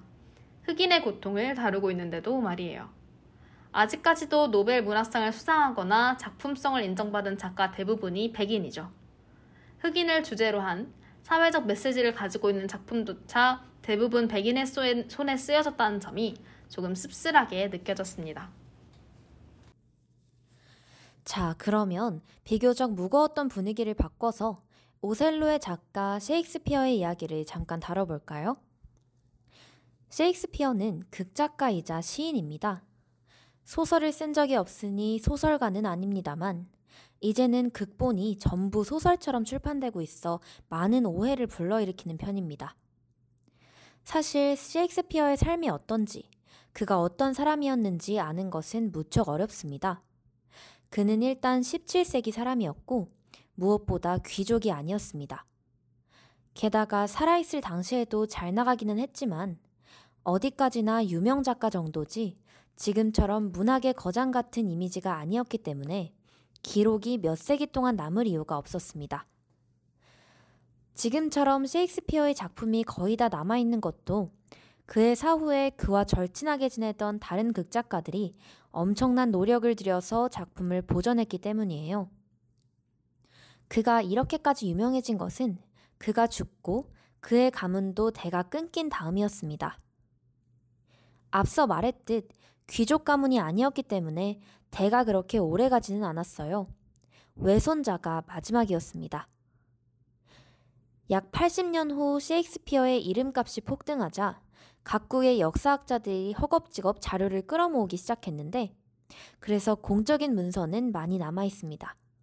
예를 들면 거주 기록, 혼인 신고서, 자녀들의 출생 신고서, 전출입 신고서, 벌금고지서 같은 것들이고 작품과 관련되어 남아있는 부가 기록은 팸플릿 정도입니다. 지금 우리가 셰익스피어에 관해 알고 있는 정보들도 그나마 그의 집안이 가난하기만 한 평민, 서민이 아니라 부모님이 다 나란 일을 하시는 공무원 집안이었기 때문입니다. 두 분 다 뛰어나신 분이셨던 것 같더라고요. 아버지는 무두장이었는데 자수성가에서 도시의 치안관이 되셨다고 하고 어머니는 이름 높은 지파의 혈통을 타고나신 분이었다고 합니다. 덕분에 그는 라틴어와 고전을 가르치는 귀족 학교 그레머 스쿨에 들어갈 수 있었습니다. 실생활에 도움이 될 만한 지식은 전혀 가르치지 않는다는 점에서 평민의 삶과 비슷한 결은 아니었다는 것을 알 수 있죠. 16세기 출생임을 기준으로는 꽤나 높은 학력을 가진 사람이었다 라고 할 수 있습니다. 실제로 셰익스피어의 작품을 보면 그리스 로마 신화와 기독교에 대한 이해가 깊고 법학, 의학, 박물학, 궁중의 지식을 모두 잘 알고 있었으며 프랑스어와 이탈리아어까지 할 수 있었던 것으로 추정된다고 합니다. 그가 그렇게 고학력자였으니까 오늘까지도 학생들이 셰익스피어 원전을 읽는 걸 그렇게 고통스러워 하는 거겠죠. 무척 고풍스러운 고어로 쓰여 있다고 합니다. 극작가로서의 셰익스피어는 비교적 유명합니다. 내용이 가벼우면서도 복잡한 철학적 고충을 담고 있고 시대상이 잘 재현된 데다 재미있고 무엇보다 인물 하나하나가 어떤 상징성을 가지고 있습니다. 오셀로의 오셀로, 데스데모나, 이아고는 각각 질투에 사로잡힌 사람, 희생적인 사랑, 절대적인 악의 상징성을 가지고 있고 햄릿의 햄릿은 욕망은 있으나 행동으로 옮기지 못하는 소심한 해피형의 인물을 한여름밤의 꿈속 요정 퍽은 천진난만한 악동의 이미지를 확고하게 가지고 있잖아요. 오셀로의 인물적 전형성은 무척 확고한 편이라 심지어 그 이름을 딴 병명이 만들어졌을 정도인데요. 바소, 바로 오셀로 증후군입니다. 오셀로 증후군이란 특별한 이유 없이 배우자가 정조를 지키지 아니하였다고 의심하는 증상입니다. 데스데모나를 향한 오셀로의 마음이 그랬던 것처럼요. 명확한 증거가 없는데도 배우자나 연인의 불륜을 의심하고 자신이 피해자라고 생각하는 증상으로 우리에게는 의처증, 의부증이라는 이름이 더 익숙하죠. 여기에 편집적인 인격장애가 더해진다면 오셀로처럼 합리적인 근거 없이 계속 의심을 하는 망상장애로 발전할 가능성이 높다고 합니다. 오셀로 증후군의 원인에는 배우자나 연민의, 연인에 대한 열등감, 자존감이 낮고 자신에 대한 매력이 없다고 여겨서 상대가 떠날 것이라는 생각을 갖는 것, 편집증이나 지배적 성향을 가진 부모 하에서의 성장, 의심이 많고 걱정이 많은 성격, 과거 경험에서 얻은 상처 등이 있다고 하는데요.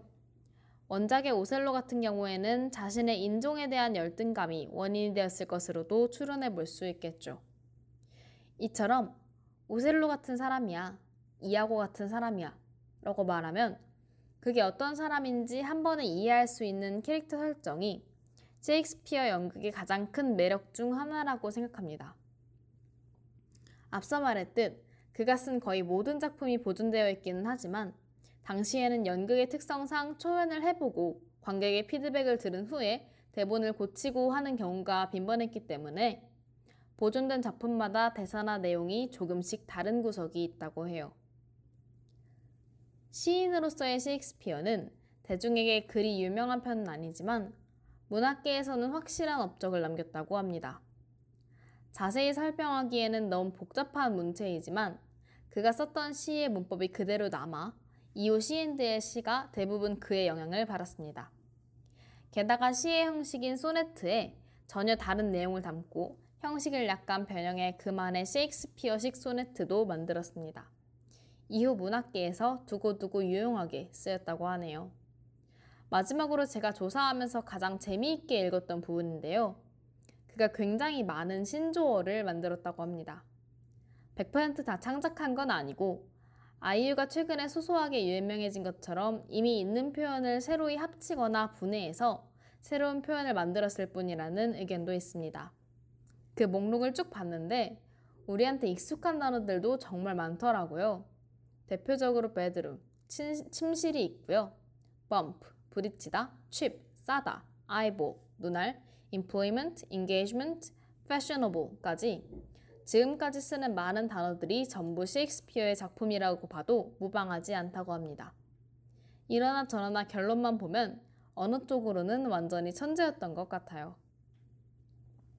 자, 오늘의 방송에서는 연극 Hello the Hell 오델로를 주제로 원작인 셰익스피어의 오셀로부터 작품이 담고 있는 몇 개의 주제를 살펴보고 그와 관련된 작품들까지 훑어보았습니다. 지금 방송을 듣고 있는 청취자분들은 어쩌면 조금 의아하실지도 모르겠어요. 정작 연극이 어땠는지에 대한 감상이 너무 적었죠. 걱정하지 않으셔도 됩니다.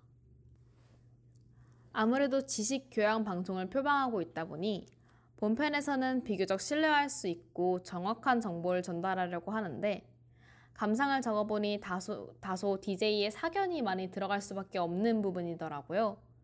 그래서 정작 연극에 대한 구체적인 감상은 후반부에 배치하게 되었습니다.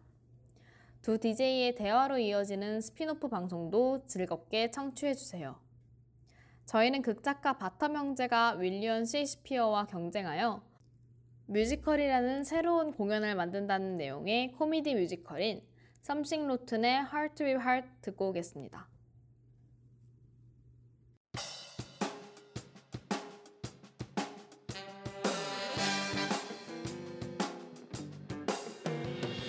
난 오늘도 바빠서 너무나 피곤해 쉴 시간이 없. 본편은 제, 재밌게 들으셨나요?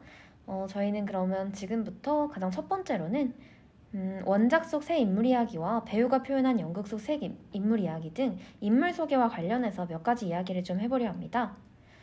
어, 저희 슬기로운 문화생활 DJ들이 Hello the Hell 오델로를 관람한 날에는 학진 배우가 오델로를 연기했고 조우진 배우가 이아고를 연기했고 지수민 배우가 데스데모나를 맡아서 연기했습니다.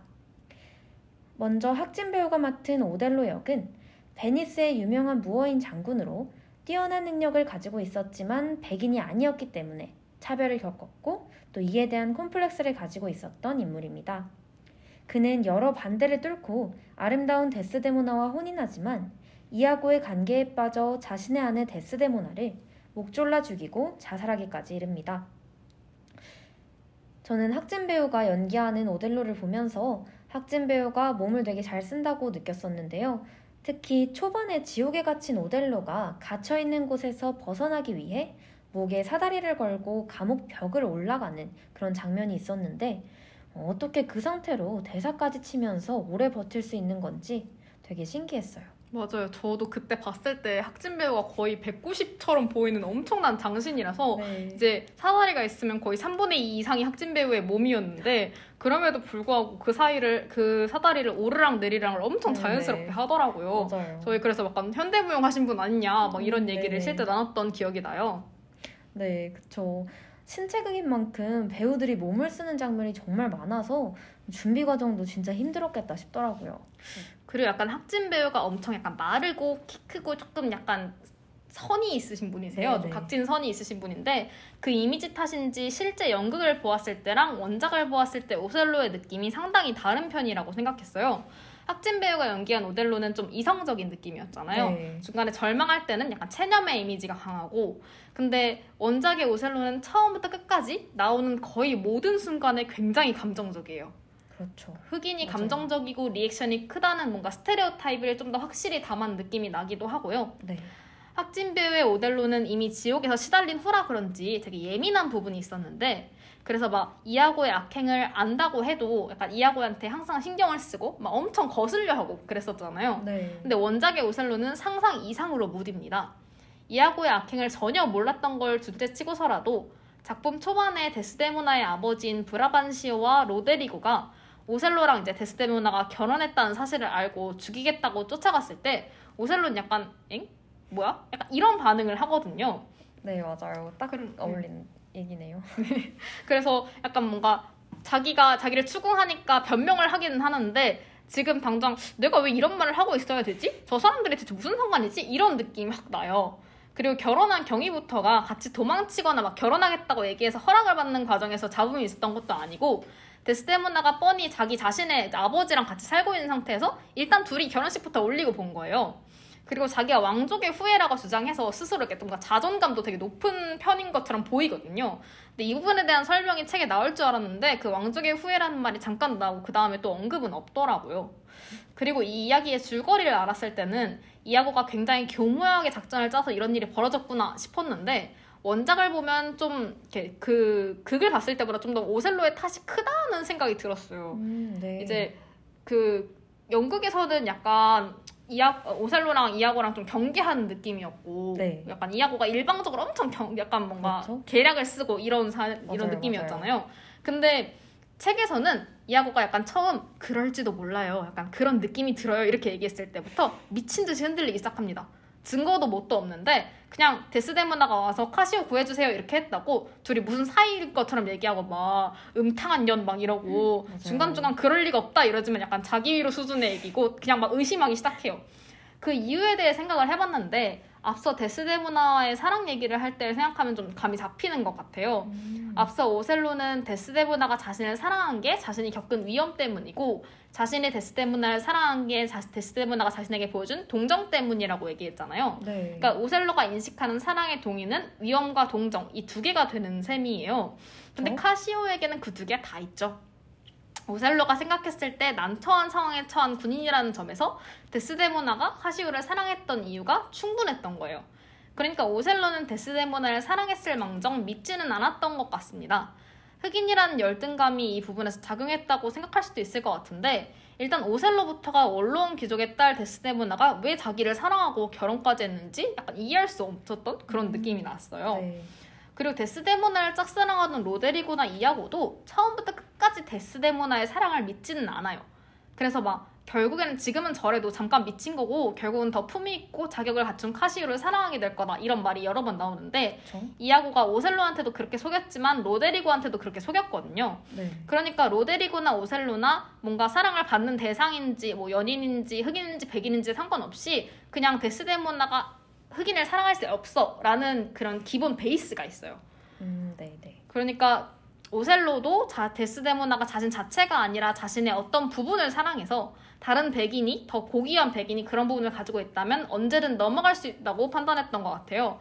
그래서 이는 마지막에 데스데모나의 달 같은 얼굴이 자신처럼 새까맣게 변하고 있다는 말에서도 좀 드러나는 것 같았습니다. 어, 네, 그렇게 생각할 수 있겠네요. 어, 그러면 이번에는 이하고에 대한 얘기로 넘어가 보겠습니다. 어, 이하고 역은 조호진 배우님이 맡으셨다고 얘기를 했었는데요.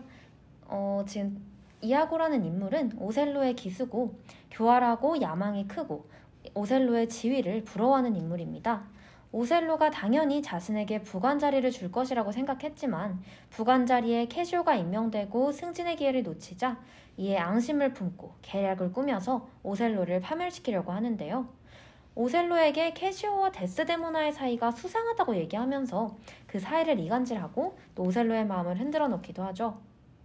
네, 저희 이 연극 속에서 이하고를 연기하는 조우진 배우가 바짝 자른 헤어스타일을 하고 있었잖아요. 거의 대머리였죠. 네네. 네. 거의 그랬죠. 그래서 그 상태로 오셀로의 고통을 지켜보면서 비웃거나 뭐 이렇게 표현하는 이하고의 모습들이 되게 원작의 그런 비열한 모습이랑 되게 잘 어울렸던 것 같아요. 그리고 제가 이게 되게 놀랐던 부분인데요. 이하고가 무대 장치에 머리를 끼우고 고개를 뒤로 꺾어서 관객들을 쳐다보면서 얘기하는 장면이 있어요. 네, 거기서 배우분이랑 눈이 마주쳤던 것 같은데 이하고의 눈빛이 너무 무서워서 저는 그때 눈을 피하기도 했었습니다. 저는 그거 보면서 약간 피 안 쏠리나 싶었는데 아. 어, 피 안 쏠리고 굉장히 강렬하게 잘 네, 얘기하시더라고요. 맞아요. 네 맞아요. 그래서 특히 이하고를 맡은 분 조우진 배우 같은 경우는 진짜 웃음소리나 몸동작 같은 게 되게 강렬했어서 아 진짜 기억에 남는 것 같아요. 오, 약간 원작에 대해서 이야기해보자면 연극 팸플릿에 이제 고전 오셀로를 현대적으로 해석했다 이런 말이 있었잖아요. 아마 네. 조우진 배우가 연기한 이야고가 제일 현대적으로 바뀐 것 같다는 음. 생각이 좀 들었어요. 원작 속의 이야기는 엄청 음침한 캐릭터라 가지고 강약약강을 엄청 잘합니다. 그래서 이야고가 하는 건 별로 없어요. 대부분 말만 해요. 마지막에 의도대로 되지 않아서 별수 없이 잠깐 자기 손을 쓰기는 하는데 직접적으로 악한 행동을 저지를 생각이 전혀 없습니다. 약간 자기는 행동상으로는 굉장히 괜찮은 사람으로 남고 싶어하는 느낌이 되게 크게 나요. 네. 대신에 처음부터 끝까지 주변 인물들을 진짜 엄청 충동질해요. 그래서 보기에는 자기보다 신분이 높은 로데리고나 오셀로한테 이제 엄청 숙이고 막 알랑거리는데 기본적으로 이 인물이 더 이상 쓸모 없어졌다 싶으면 또는 자기가 기대한 만큼의 활약을 해주지 못하면 엄청 급격히 싸늘해지더라고요. 음, 네. 그래서 로데리고가 중간에 자기는 막 포기한다, 자살한다, 집 간다 이러는데 그때 이제 달래는 말투가 완전 한심한 사람 보듯이 약간 여기서 포기하면 안 된다. 이 정도로 네. 멈출 수 없다. 약간 이렇게 얘기를 해서 약간 뭔가 사이코패스인가 싶은 생각도 들었어요. 그래서 이제 원작의 이야고는 이제 그런 면에서 굉장히 소심하고 그러니까 음침하고 강약약강 이런 느낌이라 가지고 저는 그 연극 속에서는 막 이하거가 자기가 이제 직접 지역의 감옥으로 나와가지고 막 살갗을 태우면서 어떻게 되는지 시험해봤다 음. 이렇게 얘기를 하잖아요. 네. 그럴 성격이 아닌 것 같은 음. 거예요. 뭔가 자기 몸 엄청 소중히 할 느낌? 그래서 자살을 각오했다고 해도 그렇게 고통스러운 방법으로 죽기엔, 죽기에는 애가 너무 내 영달을 신경 쓰는 음. 타입이라 가지고 네. 원작이 이하고였다면 차라리 꾀를 써서 이제 오셀로를 감옥 밖으로 나가도록 하고 자기는 그 실험 결과를 지켜보지 않았을까 약간 그런 생각이 들었어요. 그리고 엔딩도 저희가 나중에 자세히 얘기하겠지만 결코 그렇게 끝나지 않았을 것 같더라고요. 음, 네. 그러네요. 연극 속의 이야고나 원작의 이야고에는 되게 차이가 있는 것 같아요. 어, 네. 그러면 이제 데스데모나에 대해서 얘기를 해보려고 하는데요. 음, 일단 데스데모나는 아름다운 오셀로의 아내로 전쟁터에서 겪은 무용담을 들려주던 그런 오셀로의 모습에 반해서 아버지의 반대에도 불구하고 외모, 신분, 환경을 신경 쓰지 않고 오셀로와 혼인하겠다고 선택하지만 결국 진투의 눈이 먼 오셀로에 의해서 죽임을 당하게 되는 인물인데요. 어, 이 연극 속에서는 지수민 배우가 데스데모나를 연기했을 때 어, 무대 뒤편에 배치된 그네를 타거나 아니면 앞으로 나오거나 아니면 공간을 이동을 하면서 춤을 추는 장면이 많이 있었는데 배우 춤선이 되게 예뻐서 춤을 전공하는 분인가 하는 생각이 들었었어요. 음, 그랬기도 했고 또 극에서 보여주고자 하는 그런 데스데모나 이미지가 약간 배우의 이미지랑도 되게 잘 어울렸던 것 같아요. 네, 그래서 극을 좀 더 몰입해서 볼 수 있었던 것 같습니다. 그때 이 배우의 이미지에 맞춰서 데스데모나를 전 조금 짜집 좀 변하게 했다? 좀 음. 바꿨다는 음. 생각도 했었거든요. 아, 네. 왜냐면 원작의 데스데모나는 이제 귀족 여성으로서의 물론 자존감은 있지만 기본적으로 엄청 순종적이고 엄청 헌신적이고 착한 성격이에요. 음. 그래서 하는 말도 다 엄청 소심하고 착하다 착하다 착하다 이런 느낌이 확 나거든요. 네. 근데 이제 물론 또렷한 성격이 있기는 해요. 약간 아빠 말 없이 아빠한테 말도 안 하고 뭐 결혼 갑자기 해버리는 거나 아니면 이하고가 뭐라고 했을 때 헛소리 하지 말라 약간 이렇게 얘기하는 거나 그 다음에 이제 아, 오설러가 자기한테 불륜했지 않냐 이랬을 때 그럴 리가 없다 이렇게 얘기할 땐 좀 또렷한 성격이 드러나긴 하는데 이 지수민 배우가 이쪽에 조금 포커스를 둔 것 같아요. 음. 실제로 지수민 배우의 외모도 엄청 약간 자신감 있고 똑 부러지는 느낌이 강해가지고 네. 그런 뭔가 또렷한 이미지를 좀 더 잡으려고 했던 것 같더라고요. 그래서 초중반의 데스데모나가 계속 가져간 약간 헌신, 희생, 소심한 여성, 약간 서포트하는 여성 이런 느낌은 잘 드러나지 않았던 것 같습니다. 네. 이제 어찌 보면 그게 이제 연출의 탓이라고 할 수도 있을 것 같은데 배우의 해석이 아니라 이제 데스데모나가 오델로의 머릿속에 있는 데스데모나랑 현실의 데스데모나를 완전 왔다 갔다 하잖아요. 네. 그래서 이제 오셀로의 머릿속에 있을 때는 약간 음탕한 탕보가 됐다가 갑자기 현실의 데스데모나에서는 엄청 순진한 느낌이었다가 근데 이제 이 갭을 살리려고 이제 기존의 데스데모나에게는 없던 약간 천진감만한 아이 같은 이런 걸 좀 살리려고 했어요. 그래서 막 뛰는 것도 엄청 콩콩콩콩콩 뛰어다니고 네, 네, 말하는 맞아요. 것도 엄청 약간 아! 막 이렇게 말하더라고요. 네. 그래서 약간 20대 초반 여성? 약간 막 귀하게 자란 음. 그런 여성? 그런 이미지를 조금 부각을 음. 한것 같아요. 일부러 대비를 아, 네, 위해서. 네, 그런 것 같네요. 물론 이제 Hello the Hell 오델로는 어디까지나 오델로 이후의 얘기를 현대적으로 창작한 작품이기 때문에 저희가 전달하는 이제 캐릭터나 스토리는 극단의 해석과 전혀 다를 수 있다는 점 한 번 더 말씀드려야 될 것 같고요. 이제 오셀로에 대한 원작 얘기는 충분히 할것 같고 연극 자체를 좀 세세하게 탐구해보는 시간을 가져보려고 해요. 연극을 본 후에 저희 DJ들이 각자 연극을 보면서 했던 생각과 의문을 쭉 적어 공유하는 시간을 이제 미리 가졌었는데요. 이번 시간에는 그 의문을 연극이 스토리가 진행되는 순서로 배열하고 스토리를 크게 크게 잘라서 간단히 살펴보면서 두 DJ끼리 질문과 대답을 나누는 시간을 한번 가져보려고 합니다. 따라서 앞서 방송한 내용과 일부 겹치는 설명이 있을 수도 있는데요. 오델로를 전혀 모르는 분들을 대상으로 하고 있는 방송이기 때문에 여러 번 반복하는 점 양해 부탁드리도록 할게요. 네. 음, 연극은 그네를 타는 데스데모너로 시작이 됩니다. 데스데모나는 하얗고 긴 원피스를 입은 채로 천천히 그네를 타다가 일어서서 붉은 빛 아래로 향하는데요. 그 순간 분위기가 변하고 데스데모나는 붉은 빛 아래에서 유혹적인 춤을 춥니다. 데스데모나가 춤을 추는 동안 쪼그려 앉아서 품에 고개를 묻고 가만히 있던 오델로는 그런 데스데모나를 굉장히 원망스럽게 바라보다가 결국 공격하게 되고 데스데모나는 오델로의 손에 질식해서 죽음을 맞는 장면이 대사 하나 없이 신체극으로 펼쳐집니다. 데스데모나가 사망한 후 긴 칼을 찬 채로 꿈에서 깬 오델로는 계속해서 반복되는 악몽에 괴로워하고 같은 감옥에 갇혀있던 이아고는 그런 무력한 오델로의 모습을 보고 즐거워하면서 비웃는 모습을 보여줍니다. 두 사람은 서로의 분노와 혐오를 여실히 보여주면서 대립하게 되죠. 그 과정에서 감옥을 벗어나는, 벗어나게 되면 온몸이 타들어가는 어마어마한 고통을 겪게 된다는 사실도 드러납니다. 사실 이 초반부가 연출이 굉장히 빛났던 부분인 것 같아요. 무대 위에 사실 장치가 많지는 않죠. 철제로 된 감옥 같은 구조물, 그리고 오델로 이하고가 찬 사다리 모양의 칼 두 개, 왼편에 묶인 그네와 또 이 밖에는 조명 그 정도가 정도인데 전부인데 원작 오셀로의 마지막 부분을 보여주고 오델로와 이하고가 지옥에서 끝없이 악몽을 반복하며 고통받고 있는 그런 상황을 효과적으로 연출했습니다. 그래서 저희 GDA들은 먼저 연출에 대해서 좀 뜯어보기로 했어요. 제가 제시했던 첫 번째 질문은 바로 데스데모나가 타고 있는 흰 그네의 의미는 무엇인가? 이는 빨간빛과 어떤 대조를 이루는가 였는데요. 다이아는 어떻게 생각하세요? 일단 흰 그는 조금 확실했어요. 왜냐면 그 음. 지수민 배우가 표정으로 굉장히 강조하고 있어가지고 약간 뭐 천진난만한, 네. 순수함, 네. 난 약간 이 난리통에서 벗어나 있다. 약간 이런 게 굉장히 확실했잖아요. 네, 근데 왜 그걸 강조하고 되는지는 아까도 얘기했듯이 음. 뭔가 잘 모르겠고 아마 가련함을 배려야 되는 약간, 약간 나중에 죽을 때 좀 더 불쌍하게 느끼려는 의도가 아니었을까 음. 싶었고 빨간빛의 의미는 이제 끝난 다음엔 조금 확실해졌던 것 같아요. 뭔가 이 사람이 오셀로의 사상에 있는 사람이고 실제로 이렇게까지 막 음탕한 탕보가 아닌데 오셀로는 그렇게 봤다 이런 의미를 조금 주려고 했던 것 같은데 음, 네. 이제 나 그 전에는 약간 둥둥둥둥둥 이런 식으로 약간 그 다음에 바로 죽이는 씬이 나오기 때문에 네. 격정적인 장면 앞에서 뭔가 분위기 띄우는 그런 느낌일 줄 음, 알았어요. 네. 이제 실제로 그 배우가 한 세 번인가 같은 춤을 추잖아요. 네. 리오는 언제 빨간빛의 의미를 알았나요? 저는 사실 배우를 보느라고 빨간빛을 되게 강하게 보지는 못했어요. 그냥 그 데스데모나가 춤을 추는 부분에서 이렇게 갑자기 이미지 변신을 빡 할 때 약간 그런 뭔가 변화를 좀 확실히 보여주고자 사용하지 않았나 그냥 그 정도로 생각했던 것 같습니다. 음, 실제로 그때 막 마지막에 들어서는 막 그 원피스를 벗어 던지고 막 슬립 네, 네 차림으로 네, 춤을 추고 그쵸. 아니 이래서 뭔가 확실하게 나는 지금 약간 뭔가 뉴욕하고 있다 이런 느낌을 확 주기는 하더라고요. 네. 그리고 이제 어, 다른 질문이 또 뭐가 있었냐면 무제 장치를 사용하는 방식을 조금 얘기했었어요.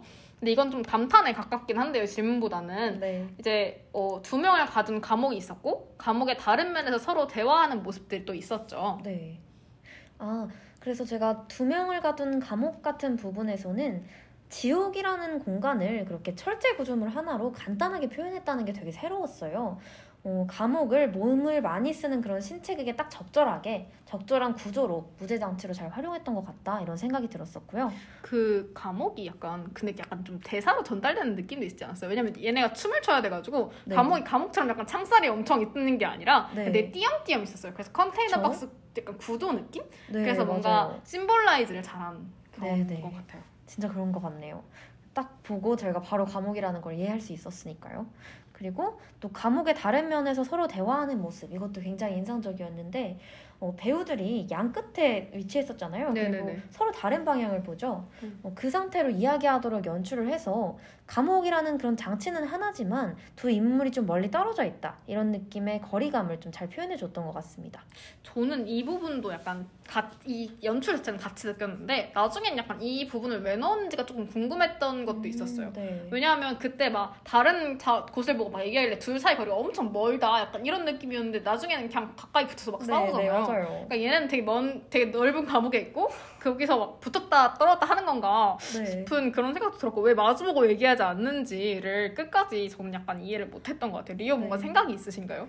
그 부분이 왜 그런지? 근데 저도 사실 같은 부분에서 의문이 들었어요. 그 사실 방금 전에 양 끝에 위치해서 서로 다른 데를 보고 얘기를 하다가 이제 좀 얼마 되지 않아서 둘이 같또 몸싸움을 하는 장면이 연출이 되잖아요. 음. 그래서 이게 진짜 둘이 멀리 떨어져 있는 건지 같은 위치에 같이 있는 건지 저도 좀 혼란을 느꼈던 것 같습니다. 네. 그리고 이제 두 번째 걸로 넘어가서요. 어, 데스데모나의 흰 원피스라는 거에 집중을 해서 얘기를 해보려고 하는데 음, 데스데모나의 흰 원피스는 약간 그녀의 뭐 무죄, 순수 이런 것들을 의미하는 것이었다면 그러면 이에 반해서 절대적인 악으로 등장하는 이아고의 상의도 흰색이었던 이유 그리고 그에 반해서 오셀로는 상의와 하의 모두를 검정색으로 입고 나왔던 이유는 뭐가 뭐가 있을까요?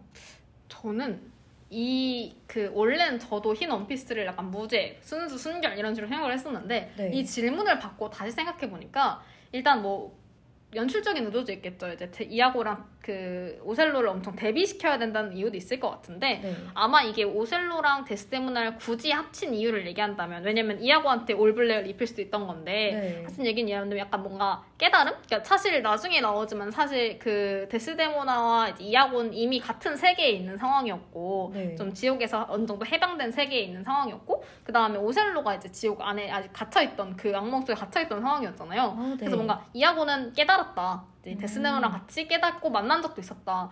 근데 그렇게 생각하면 이게 안식의 세계인가 싶기도 한데 그럼 네. 좀 짜증날 것 같기도. 왜냐면 이하고가 딱히 이렇게 막 엄청 안식의 세계로 들어갈 만큼 잘한 점은 없거든요. 그렇죠. 네, 그래서 그렇게 생각을 해봤는데 그런 연출은 아니었으면 좋겠다는 바람이 있기는 해요. 아, 그러네요. 진짜 깨달음의 차이를 표현했다는 게 되게 잘 맞는 것 같아요. 네.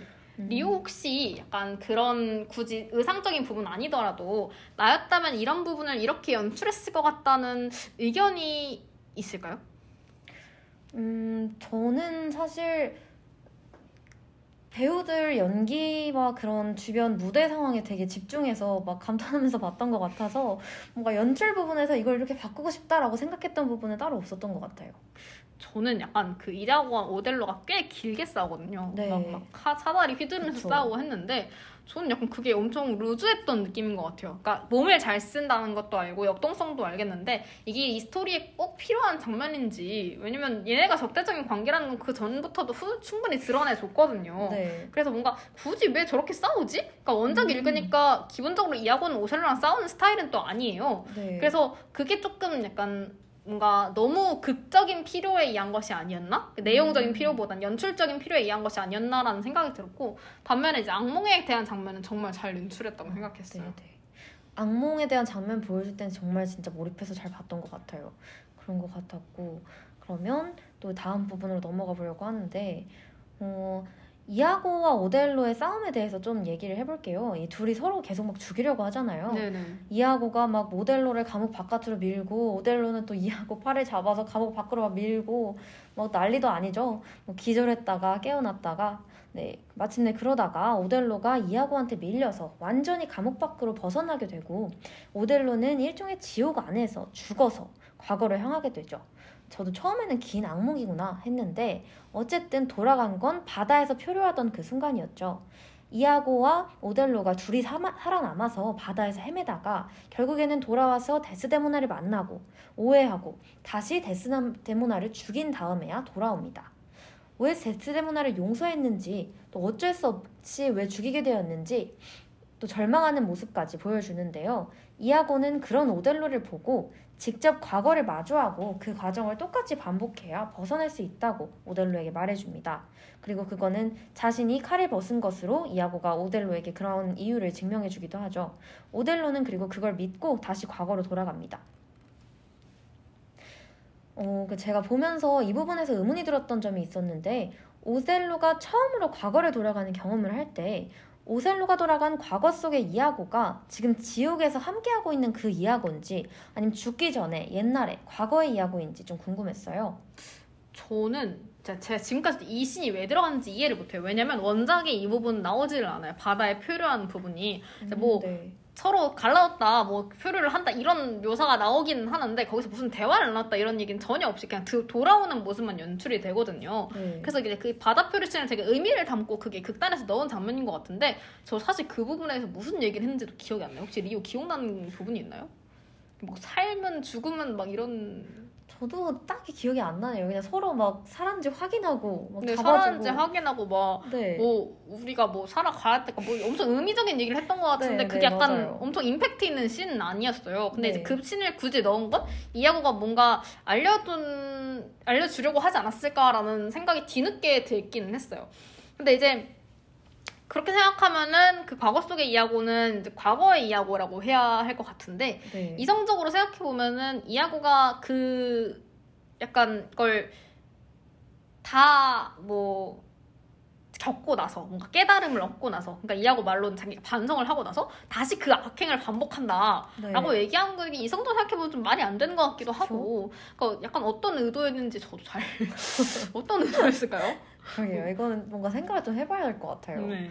그리고 약간 그 제가 그거 보면서 들, 들었던 의문이 뭐냐면 그 악몽에서 깨어날 때 이제 막 칼을 벗어 던져요. 근데 칼을 네. 벗어 던지면 목, 막 목숨 못 쉬고 그러잖아요. 네. 그러니까 막 죽으려고 하는데 거긴 분명히 지옥이거든요. 이미 죽어서 온 곳이고 그쵸? 이제 처음부터 끝까지 오셀로가 죽어서라도 이 고통을 벗어나고 싶다고 계속 얘기를 하는데 네. 왜 죽지 않았는가? 칼을 벗고 있으면 죽는 게 아닌가? 음. 아니 뭐 이렇게 사람 아, 안 그래도 사람은 사람이라 가지고 이제 목 졸리니까 어떻게든 찾아 입은 건가 싶기도 하고 그러니까 왜 죽지 않고 그런 고통을 자기 스스로 반복했는지가 약간 어, 의문이었어요.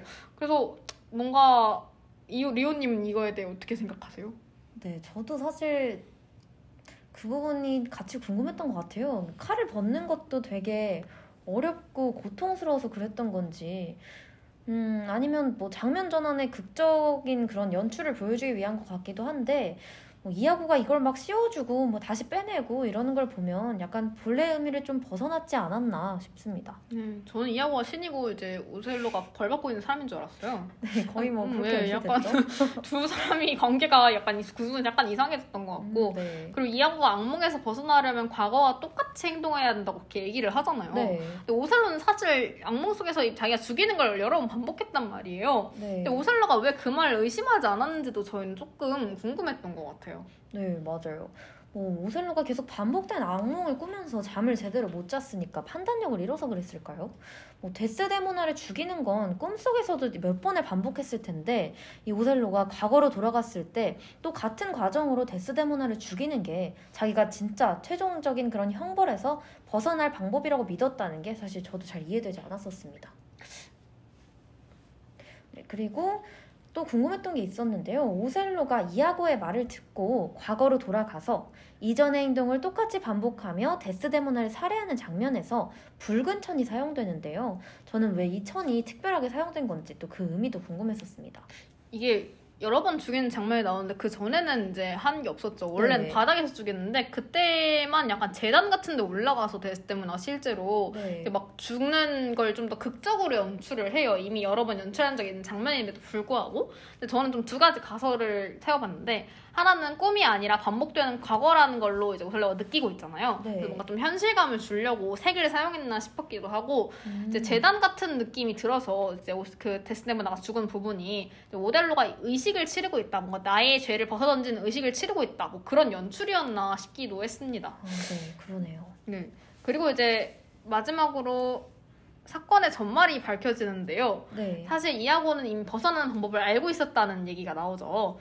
그래서 반복해서 데스데모나를 사랑하게 되고 이제 반성하게 됐다는 얘기를 하게 됐는데 이제 꿈을 반복하면서 네. 그때 데스데모나가 무슨 부탁을 하긴 했어요. 근데 이게 부탁이 뭔지 정확하게 나오지를 않아요. 네, 네, 그렇죠. 근데 이제 이때 이하고가 데스데모나에게 그녀는 가장 행복했던 순간을 반복하고 있다고 그렇게 매기를 하게 됩니다. 네, 저도 악몽을 꾸는 형벌에서 벗어나는 방법이 진정한 반성이라는 것은 좀 뻔하긴 했던 것 같아요.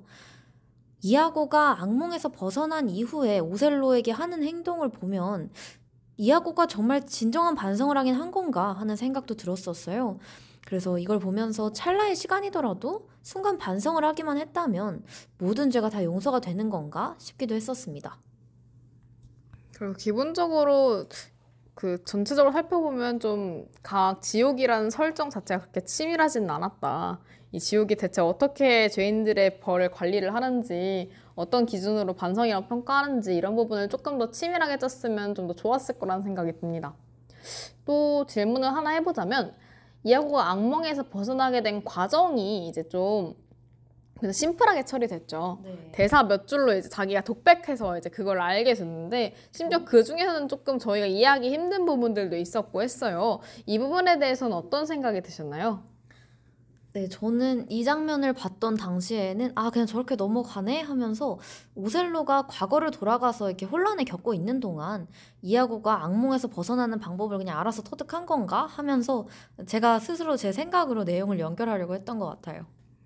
네, 결국 이제 뭐 대충 들어본 걸 요약해 보면 이하고가 그 방법을 알아냈고 그 과정에서 데스 뭐 반성을 하게 됐고 데스데모나를 사랑하게 됐고 그리고 데스데모나의 어떤 부탁이 있었고 그거에 따라서 이하고가 이제 오셀로를 속이게 되는 그런 건데 정확히 저희가 이 부분에 대해서 뭔가 이해했다고 말할 수 있을지는 모르겠지만 일단 그 부분을 보면서 어, 던질 수 있는 의문이 확실히 하나는 있었던 것 같아요. 이하고는 데스데모나를 사랑했을 수 있, 있었는지 혹은 사랑했는지에 관한 문제인데요. 먼저 리우는 어떻게 생각하셨어요? 어, 저는 음, 사랑했다기보다는 그냥 연민을 강하게 느끼지 않았나 싶었어요. 그냥 계속 데스데모나가 희생당하는 장면을 반복해서 목격한 거기도 하고 또 그게 자기한테서 비롯된 거기도 하니까 그래서 아마 연민의 마음이 있지 않았을까 싶어요. 전 사랑은 잘 못 느꼈던 것 같아요. 네, 다이아는 생각이 어떠세요?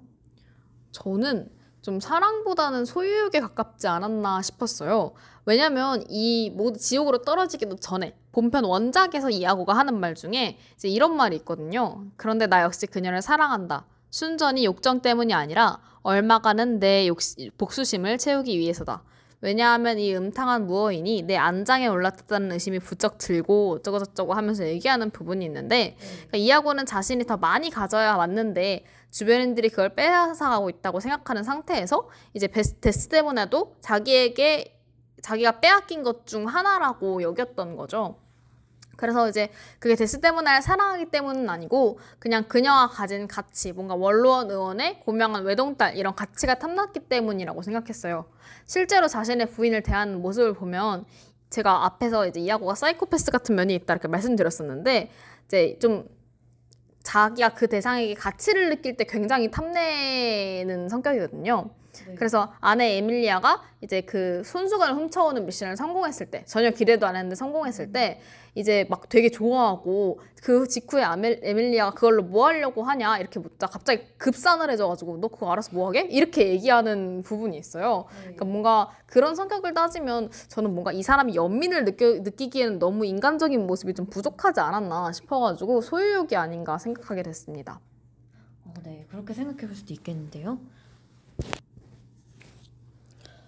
그리고 이제 저희가 좀 전에 말씀드렸듯이 자신이 저지른 일에 대한 진정한 반성이 지옥을 벗어나는 방법이었는데 데스데모나에 대한 연민으로 혹은 뭐 소유욕으로 눈물을 흘려서 지옥을 벗어났던 이하고가 오셀로에게 거짓을 얘기하라고 얘기를 해버리죠. 그래서 뭐 오셀로가 기존의 그 과거를 반복하면 의도적으로 반복하면 이제 다시 거기서 나올 수 있다 이런 식으로 거짓말을 하게 되는데 이하고가 진심으로 반성을 했다는 내용과 이 행동은 잘 맞지 않은 것 같아요. 그래서 이하고가 오셀로를 깨우치게 한 방식이 꼭 이런 식으로 방, 그, 방, 깨우치게 했어야 하는지 그리고 뭐 중간에 데스데모나가 부탁했다는 뭔가 의심이 드는 구간도 있었지만 데스데모나가 어떤 부탁을 했길래 꼭 이런 선택을 해야 되는지 결국 오셀로는 지옥을 벗어나지 못했는데 네. 그좀 내막을 저희가 조금 추정을 해봐야 될 것 같아요 자세히 나오지 않아서 저 그래서 저도 이걸 생각할 때 진짜 그냥 극적 필요였던 것 같아요. 뭐 그게 아니면 이하고는 아니면 뭐 오셀로한테 악몽에서 벗어날 방법을 알려줄 생각이 딱히 없었었는데 오셀로랑 자꾸 부딪힐 일이 생기니까 오셀로를 한 번 더 속여서 더 고통받게 하려고 또 마음을 바꿨다 이렇게 생각해 볼 수도 있을 것 같아요. 아, 결국 이하고는 악인으로 남았다 뭐 이런 말씀이신 것 같은데 어. 이거는 이제 데스데모나가 저희가 아까 부탁을 했다고 말씀드렸어요. 근데 이 부분이 저희가 해석에 잘 안 들어간 이유가 뭐냐면 이제 설명할 때 저희가 그 부분을 정확히 이해를 못 해가지고 이걸 네, 어떻게 풀어낼. 수가 없었어요. 근데 그래서 좀 뭔가 대사 중에 저희가 전혀 넣지 못한 대사가 데스데모나가 스스로 가장 행복한 순간을 반복하고 있다고 하면서 제가 죽었던 시점으로 계속 되돌아온다는 그런 암시가 있거든요. 저... 그 부분 또 어떻게 이해할 수 있을지 혹시 리오 아이디어 있으세요? 저도 딱히 아이디어라기보다는 저도 이 부분에서 되게 의문이 들었었어요. 뭐 가장 행복한 순간을 반복한다는 게 데스데모나가 자기 혼자만의 상상 속에서 그랬다는 건지 아니면 오셀로랑 함께 돌아간 그 과거에서 그랬다는 건지 이 부분도 잘 이해가 되지 않았었고요. 또 후자라면 가장 행복한 순간이 왜 오셀로가 데스데모나를 죽이는 부분인지도 잘 모르겠고 이런 부분에서 내용이 좀 모순되는 것 같습니다. 네, 극은 이래, 이런 방식으로 이제 끝나게 되는데 네, 일종의 열린 결말이죠. 그래서 그들은 결국에 어떻게 되는지, 오델로는 어떤 선택을 하게 되는지, 또 오델로가 결국에 이 지옥에서 벗어나는 방법을 깨닫게 되는지 이런 것에 대한 다른 설명은 전혀 없습니다. 이렇게 뭐 끝난 다음에 저희가 좀 전체적으로 생각을 해보면 오셀로가 처음부터 끝까지 이제 거쳐온 뭔가 감정 변화들이 있잖아요. 네. 저희가 이것, 이것저것 좀 파편처럼 얘기하느라 청취자분들이 그래서 뭐 어디까지 간 거지? 약간 헷갈릴 수도 있을 것 같은데 어떤 사고를 거친 것이지 오셀로의 시점에서 한번 요약해 주신다면 어떻게 요약할 수 있을까요? 제가 생각할 때는 오셀로는 이아고가 거짓을 고했을 것이라는 의심은 하나도 하지 않은 것 같아요. 데스데모나가 불륜을 저질렀다 이런 확신을 가지고 있는 상태에서 데스데모나를 용서하지 못하고 죽인 것만이 자신의 죄라고 여기는 것 같습니다. 그래서 저는 이 극을 보면서 오셀로가 자기가 이아고의 거짓말에 속았다는 걸 인식하지 못한다면 아마 끝까지 악몽을 꾸는 형벌에서 벗어나지 못하지 않을까 이렇게 생각합니다. 네, 이제 이 부분에서 이제 악몽에서 벗어나는 방법에 대한 이아고의 말이 거짓이었음을 깨닫게 될 그 이후에 오셀로는 스스로 방법을 찾아서 악몽에서 벗어날 수 있을까요? 다이아는 어떻게 생각하세요? 저는 원작 기준으로 생각한다면 불가능할 것 같아요.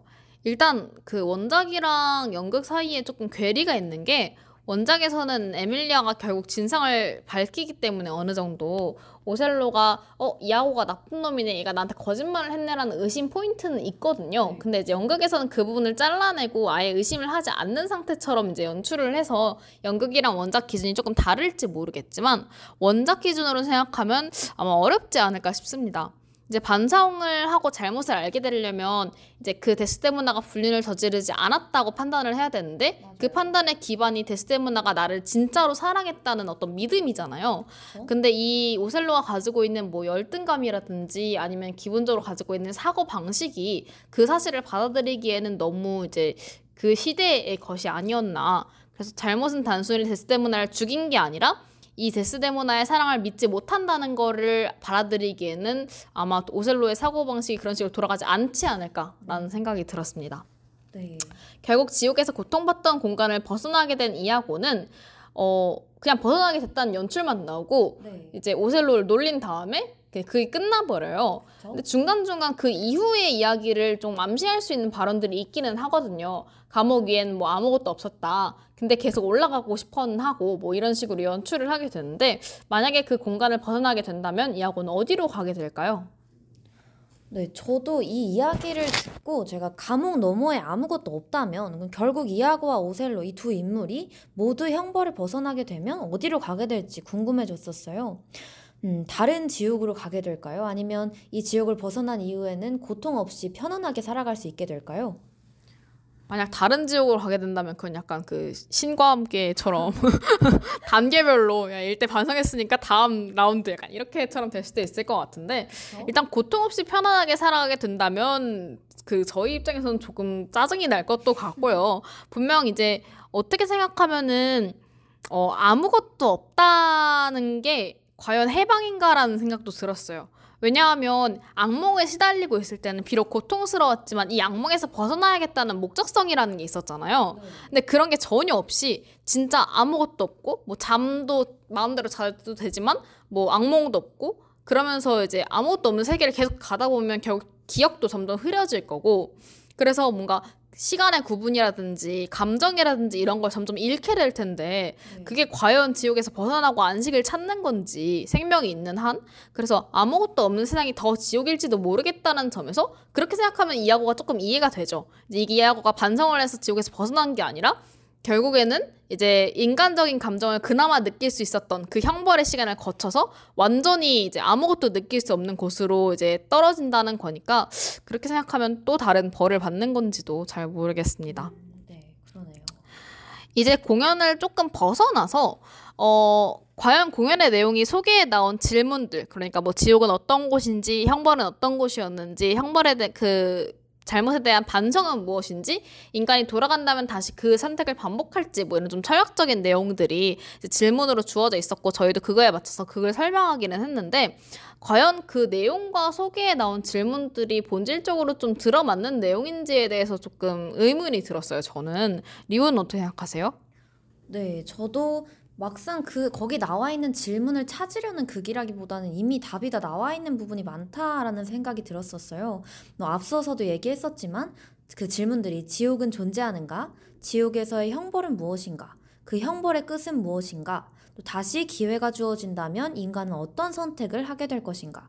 반성인가? 같은 실수의 반복인가? 이런 질문들이 있었죠.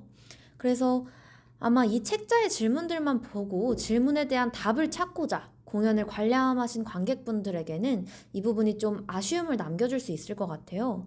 그래서 저는 연극을 보면서 어, 이런 내용들을 소개책자의 질문 형식으로 제시하기보다는 공연에서는 뭐뭐에 대해 다룬다 같은 형식으로 제시해주는 게 오히려 더 나았을 것 같다 이런 생각이 들었습니다.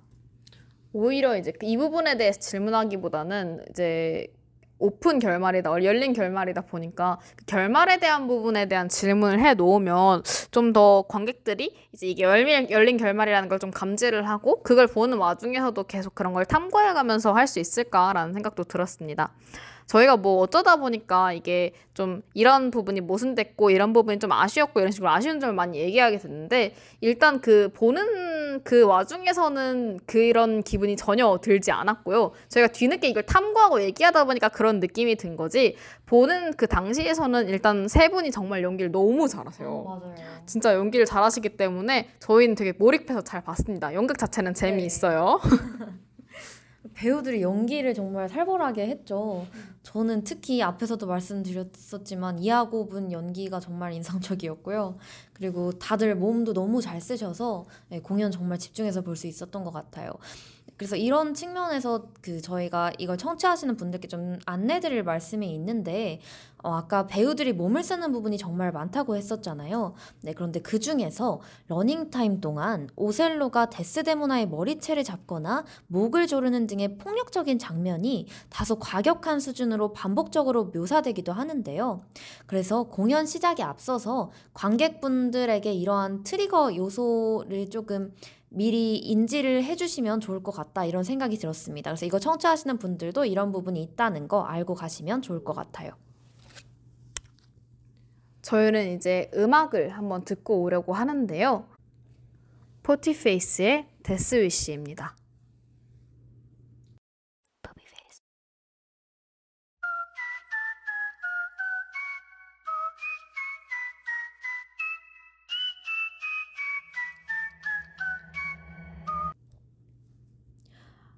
노래 듣고 오셨습니다. 더 이야기할 수 있으면 좋겠지만 아쉽게도 벌써 시간이 1시간 반을 훌쩍 넘어서 2시간이 다 되어가고 있어요. 바로 뒤에 방송이 있기 때문에 저희도 슬슬 말을 줄이고 방송을 마무리할 때가 된 것 같아요. 마지막으로 사실상 저희 방송의 핵심이라고 할 수 있는 TMI 시간이 있죠. 각종 공연의 할인 정보와 팁을 말씀드리는 시간입니다. 앞서 말씀드렸듯 연극 Hello the Hell 오델로는 5월 22일까지 공연을 이어갑니다. 창단 공연이라서 재연이 없을 수도 있으니 보고 싶다는 생각이 드신다면 미루지 마시고 꼭 보러 가셨으면 해요. 그럼 아주 아주 중요한 티켓 가격 정보 리오에게 물어볼까요? 네, 티켓 가격 및 할인 정보 안내 드리겠습니다. 먼저 Hello the Hell 오델로의 정가는 35,000원이고요. 그리고 할인에는 되게 다양한 종류가 있어요. 먼저 직장인, 대학생, 청소년 등의 할인이 있는데 이 세 가지는 모두 증빙 자료를 지참하실 필요가 있고요. 직장인 할인 같은 경우는 10% 할인되어서 31,500원에 관람하실 수 있고 대학생들은 20% 할인을 받아서 28,000원에 할인 관람하실 수 있습니다. 그리고 청소년 할인은 30%에 해당해서요. 24,500원에 또 관람하실 수 있습니다. 이 밖에도 또 여러 할인들이 있는데요. 어, 먼저 욕망이라는 이름의 전차 잃어버린 마을, 여도, 라는 이런 그 컴퍼니다에서 공연했던 그런 공연들의 실물 티켓을 소지하고 계신 분들은 관람자 할인을 받아서 30% 할인받아 24,500원에 또 관람하실 수 있습니다. 또 그 밖에도 예술인 패스를 소지하고 계신 분들에게는 예술인 할인이 적용되어서 2만 1,000원에 관람하실 수 있고요. 또 장애인 및 국가유공자분들도 60% 할인된 가격에 14,000원에 관람하실 수 있습니다. 또 이 밖에도 Hello the Hell 오델로를 재관람하시는 분들은 이전 공연의 실물 티켓을 지참하시기만 한다면 40% 할인을 받아서 21,000원에 관람하실 수 있고요. 또 10인 이상 단체가 이 Hello the Hell 오델로를 예매하실 때는 기획사에 문의하신다면 단체 할인도 받을 수 있다고 합니다.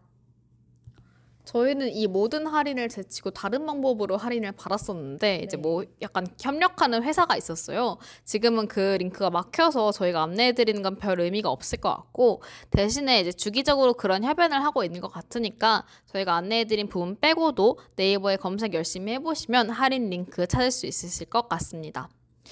어, 공연장에 대한 TMI 저희가 저번엔 전시회관에 대한 TMI를 많이 뿌려드렸었는데 이번에도 장소에 대한 TMI를 좀 얘기해 드리자면 이제 공연장이 굉장히 대로변에 있어요. 여기서 나와서 얼마 걷지 않아도 바로 등장하게 되는데 어 근데 이제 일단 이것도 외관이 그렇게 연극 할 만한 공연장 같지는 않고요. 이제 밑에 상가들이 있고 6층에 공연에 공연장에 있는 형태라서 겉으로 보기에는 좀 알아보기 힘드니까 일단 고개를 높이 드셔가지고 그 건물의 위치를 한번 확인하실 필요가 있고요.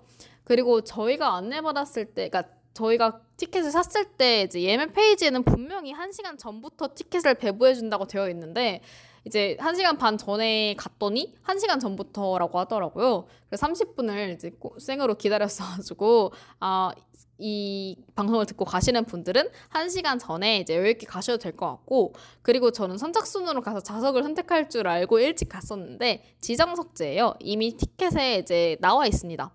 좌석이 어딘지. 그래서 굳이 한 시간 전에 가지 않으시고 한 20분 전에 가서 느긋하게 이제 티켓 받으시고 입장하셔도 충분히 될 것 같아요. 자리는 저희가 본 자리는 굉장히 좋았죠. 네, 굉장히 좋았어요. 네, 편하기도 하고 이제 연극도 되게 잘 보였어요. 기본적으로 저희가 코로나 시기에 갔었어서 마이크 해지 전에 갔어서 이제 사람이 별로 없어가지고 가운데에만 앉혔었는데 코로나가 끝나고 사람이 조금 많아지면 사이드는 구조물 때문에 잘 안 보일 수도 있었다는 생각이 들었습니다. 이제 무대 전반에 구조물이 있어서 그 점 유의해서 이제 일찍 예매하셔가지고 좋은 자리 챙기셨으면 좋겠고요. 네, 이제 정말 정말 끝을 낼 시간입니다. 시간이 벌써 많이 흘렀는데요. 어, 벌써 그렇게 되었나요? 그럼 여러분, 저희는 여기에서 인사드리도록 하겠습니다. 저희의 다음 방송은 2주 뒤인 5월 16일에 돌아올 예정이라고 써 있는데 저희가 이제 방송 송출 문제로 일주 뒤에 지금 녹음 방송을 하는 바람에 일주일 뒤에 5월 16일에 돌아올 예정이라고 말씀드려야겠네요. 다룰 작품은 바로 뮤지컬 Death Note로 동명의 일본 만화를 원작으로 한 영화와 애니메이션, 속편까지 큰 인기를 누리면서 다양한 매체로 제작된 작품이죠. 많은 관심 부탁드리고요. 지금까지 방송에 함께 해주신 여러분 감사합니다. 마지막 곡으로는 뮤지컬 Something Rotten의 Will Power 들려드리겠습니다. 다음 시간에 만나요.